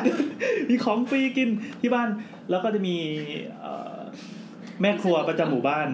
ก็ทำอาหารทำอะไรกันตรงตรงสโมสรหมู่บ้านน่ะมันกลายเป็นอีเวนท์ที่ ทุกคนโลก มีความสุขว่ะ คือน้ำมันไม่เข้าในหมู่บ้าน อืม แล้วก็คือแก้ปัญหากันทุกคืน ตอนกลางคืนก็จัดเวรยามเพราะมันขโมยขโจรเยอะมาก อีฝั่งนอกกำแพงมันติดคลองน้ำเน่า เขาก็หมู่บ้านเราอะถือว่าเป็นหมู่บ้านที่เห็นแก่ตัว เพราะว่ากั้นน้ำสำเร็จใช่ไหมแน่นอนเขาก็ต้องลำบากรับผลกระทบแล้วกลางคืนมีเครื่องอะไรเข้ามามียิงปืนมีอะไร ซึ่งเหรอโกรธเนี่ยนะ ใช่เขาโกรธเขาโกรธเพราะว่าเราเราเราดันกั้นสำเร็จ เสร็จปั๊บกลายเป็นว่าโมเดลของของโครงการย่อยในหมู่บ้านจัดสรรมันมีหลาย ๆ โครงการนะโมเดลของโครงการย่อยเรามันเวิร์กโครงการอื่นที่โดนน้ำท่วมเอามั่งก็คือ มันปั้งระ เอ เบิด อ ใส่ ไม่ใช่ไม่ใช่ คือตอนนั้นมันมันมันไม่ได้มีโน้ตฮาวใดทั้งสิ้นพอพอทำเฮ้ยทำอย่างนี้แล้วเวิร์กสูบน้ำออกไปแล้วก็กั้นด้วยวิธีนี้ปิดอุดรูเงี้ยโครงการอื่นๆก็ทำกลายเป็นว่า ชาวบ้านที่ไม่เคยคุยกันเลย ได้มาคุยกันเป็นตั้งกลุ่มเฟซบุ๊กตอนนั้น แล้วก็แบบประสานงานกันเฮ้ยแบบ โอ้พี่มาร์กน้ำตาไหล เอ เล อย เนี่ย แล้วเรา มาร์คซักกะเบิก เราก็ไปไปไปที่โครงการอื่นๆนะเราก็ตอนนั้นเป็นผู้สื่อข่าวเป็นสถานะผู้สื่อข่าวก็ไปไปคุยไปอะไรเงี้ยจนหมู่บ้านอื่นๆก็เริ่มเริ่มสูบน้ำเริ่มอะไรกันได้ ก็อยู่มันอยู่มาอย่างปลอดภัยแฮปปี้มาก แล้วก็สกรีนเสื้อขาย เมียก็อยู่ในบ้านนั่งสกรีนเสื้อแล้วก็ท้องด้วยลูกคนโตลูกคนโตลูกคนแรก อ๋อ ต่อให้น้ำท่วมเราก็ยังหยุดทำงานไม่ได้นะ แต่หมอสูติเขาเตือนเลย อย่างเด็ดขาดห้าม ห้าม ผู้หญิงท้องเดินเข้าไปในเขตน้ำท่วมเด็ดขาด เพราะว่าแบคทีเรียหรือเชื้อโรคเนี่ย หมอบอกเลย เธอห้ามให้น้ำเข้าจิ๋มนะ เพราะว่าคือลูกถึงตายลูกที่อยู่ในท้อง ถ้าไม่ ถึงตย น้ำเข้าจิ๋มเลย แต่จริงๆ ผู้หญิงยังไม่ควรเอานะเอาจิ๋มไปแช่น้ำนี่นะก็ควรจะพูดอย่างนี้ให้มันซอฟต์ลง เป็นยุรชาติ แต่เพื่อนเราอ่ะเคยไป อันนี้ไม่เกี่ยวกับน้ำท่วม เพื่อนเราเคยไปยืนดูตอนที่เขามีมีเรือ ตรง กำลังนึกว่าจะเก็บจิ๋มตรงไหนอ่ะ ตรงที่มันข้ามข้ามไปข้ามไปดูซีอุยอ่ะนึกออกปะ เจ้าพระยา ไม่ได้ เออ แล้วมันจะมี เรือ โช ข้ามฟากว์เรือครั้งหนึ่งอ่ะ อืม เออ แล้วก็ไปยืนดูแล้วโดนเบียดเบียดอ่ะจนตกลงไปยืนในน้ำอ่ะเออแล้วน้ำถึงเอว ต แล้ ร ว ง ก็ ไหนอ่ะ แม่น้ำเจ้าพระยาอย่างเงี้ยเหรอ ใช่ก็ตรงหน้า เราต้องริมๆ หน้า ริมๆไม่ได้ เออ ลืมๆนะ เบียดลงไปจนถึงแบบลงถึงเอวก็รีบขึ้นมาแล้วก็เอาน้ำล้างๆอะไรอย่างเงี้ย เออ แต่ว่าพอหลังจากนั้นสองวันอ่ะ ก็คันมากแล้วก็ตกขาว แล้วก็ต้องไปหาหมอ อืม เออ ก็คือติดเชื้อโปรโตซัว โอ้น่ากลัวน่ากลัว แบบแบบพี่ ใช่ บิ๊กอะลงไปแป๊บเดียวจริงๆนะ อืม ไม่ไม่รู้เข้าไปทางไหนอะ น่าจะเข้าจมูกสำลัก จมูก ไม่เข้า แป๊บเดียว ส จ มอง ริงๆอะอันนั้นก็แป๊บเดียวเรื่องอย่างนี้ตัวเล็ก อืม ๆเข้าไปได้ไง ระวังระวัง ก็วันเนี้ยก็จบเลยง่วง ก็ เอ้ยของผมเหรอ ตอนนี้ ปิดท้ายครับ เดี๋ ด้วยประสบการณ์อันยิ่งใหญ่ของปีห้าสี่นี่อีพีนี้จะจบได้อย่างสง่างาม อะไรครับพี่แกงปล่อยน้ำเลยเอ้ยไม่ใช่ นะ ปิ น้ำสุดท้ายอะ น้ำสุดท้ายอะ ตอนนั้นทำอ๋อเตรียมตัวต่อโทอยู่ เตรียมตัวต่อโทครับ แล้วก็คือช่วงนั้นน่าจะเป็นช่วงที่แบบ ขอทำเลก่อนทำเลก่อน ออลาดพร้าวเจ็ดเอ็ด อ่าครับ ดูข่าวอยู่ลาดพร้าวเจ็ดเอ็ดรอด ไม่โดน เฮ้ยหน้าทีวี โต๊ะสามร้อยอันเขตคือ แต่ก็จะเป็นคล้ายๆพี่แอนก็คือ ทุกคนก็จะแบบมาคุยกันอย่างเงี้ยทางบ้านทางบ้านก็หมู่บ้านก็คือไปเหมือนกับไปแบบ ไปทุบท่อข้างหน้าหมู่บ้านบางท่อที่มันเป็นท่อหลักอะ อืม ไม่ให้มันน้ำถ้าเกิดอินเคส น้ำดันเข้ามา น้ำจะดันเข้ามา อืม ก็ไปทุบท่อข้างหน้าแล้วก็ไปไปแบบไปไปยัดพาอะไรไปยัดอะไรเงี้ย ให้มันไม่เหมือนไอ้นี่ ก็คือเอากระสอบทรายลงมาในท่อ ใช่ใช่ครับใช่ใช่ใช่ก็คือเหมือนตอนนั้นนะข่าวมันจะเยอะมากไทย PBS อะไรเงี้ยแบบที่มีแบบมาแล้วครับ เดี๋ยวน้ำจะมาแล้วครับเขตนี้เตรียมตัวเลยว่าต้องเจออย่างงี้ เอ แม่ อ แม่แพนิคมากแม่นี่แบบทำไงทำไงดีทำไงดีสุดท้ายแบบตัดสินใจไปเชียงใหม่ โอ้ ไปไปเชียงใหม่คือก่อนไปเชียงใหม่คือแบบโอเค แม่ตัดสินใจแล้ว เก็บของให้หมด เราจะไปเชียงใหม่กัน งั้นเอาเข้าของชั้นแรกขึ้นข้างบนให้หมดไปยกกับพ่อสองคนทำอะไรเงี้ยแบบเอา แล้วก็เอาบอร์ดอะ ไปซื้อบอร์ดมาแล้วก็เอากาวมาแปะแปะแปะแปะแปะ ประตูบ้านนะครับ อืมแบบว่าแบบโอเค ประตูบ้านหน้าต่างแปะแปะหมดทุกอย่างเลยเลยอ่ะปุ๊บแล้วก็แบบโอเค พร้อมละไปเชียงใหม่กัน ไปปุ๊บออกไปโอเคแบบไป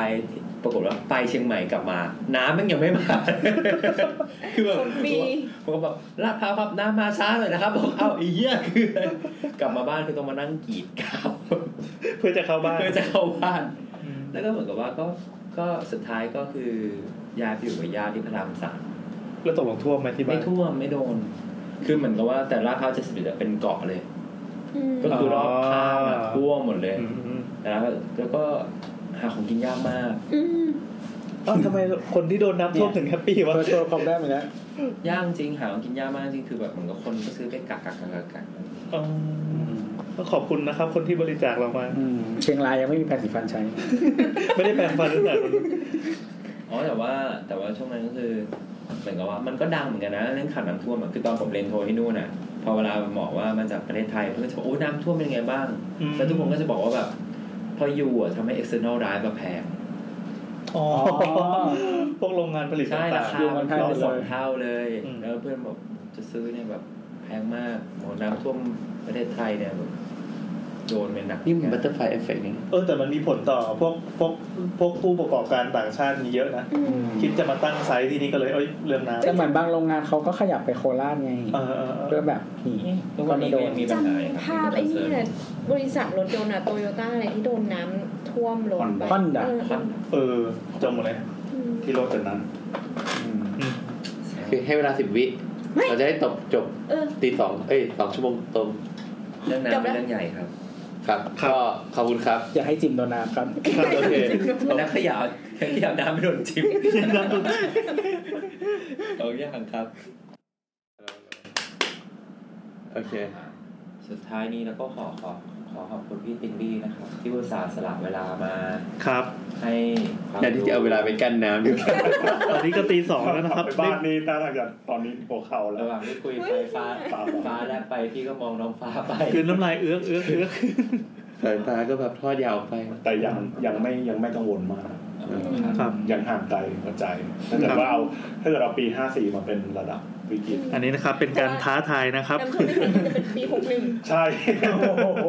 ขอทำนาย ขอปันโท วันนี้พี่ติ๊งนี้ก็ให้ความรู้ แล้วก็ให้คำทำนายไว้แล้ว น้องตาดำมูด ฝันธงนะฮะ เดี๋ยวปีหน้าเรามารู้พิสูจน์กันนะ จะแม่นหรือเปล่า มาร์กไปเลยนะครับ แมนก็เอาอะไรไปปาได้ โอเคจบขอบคุณ ค ค รั รับ บ สวัสดีครับ ค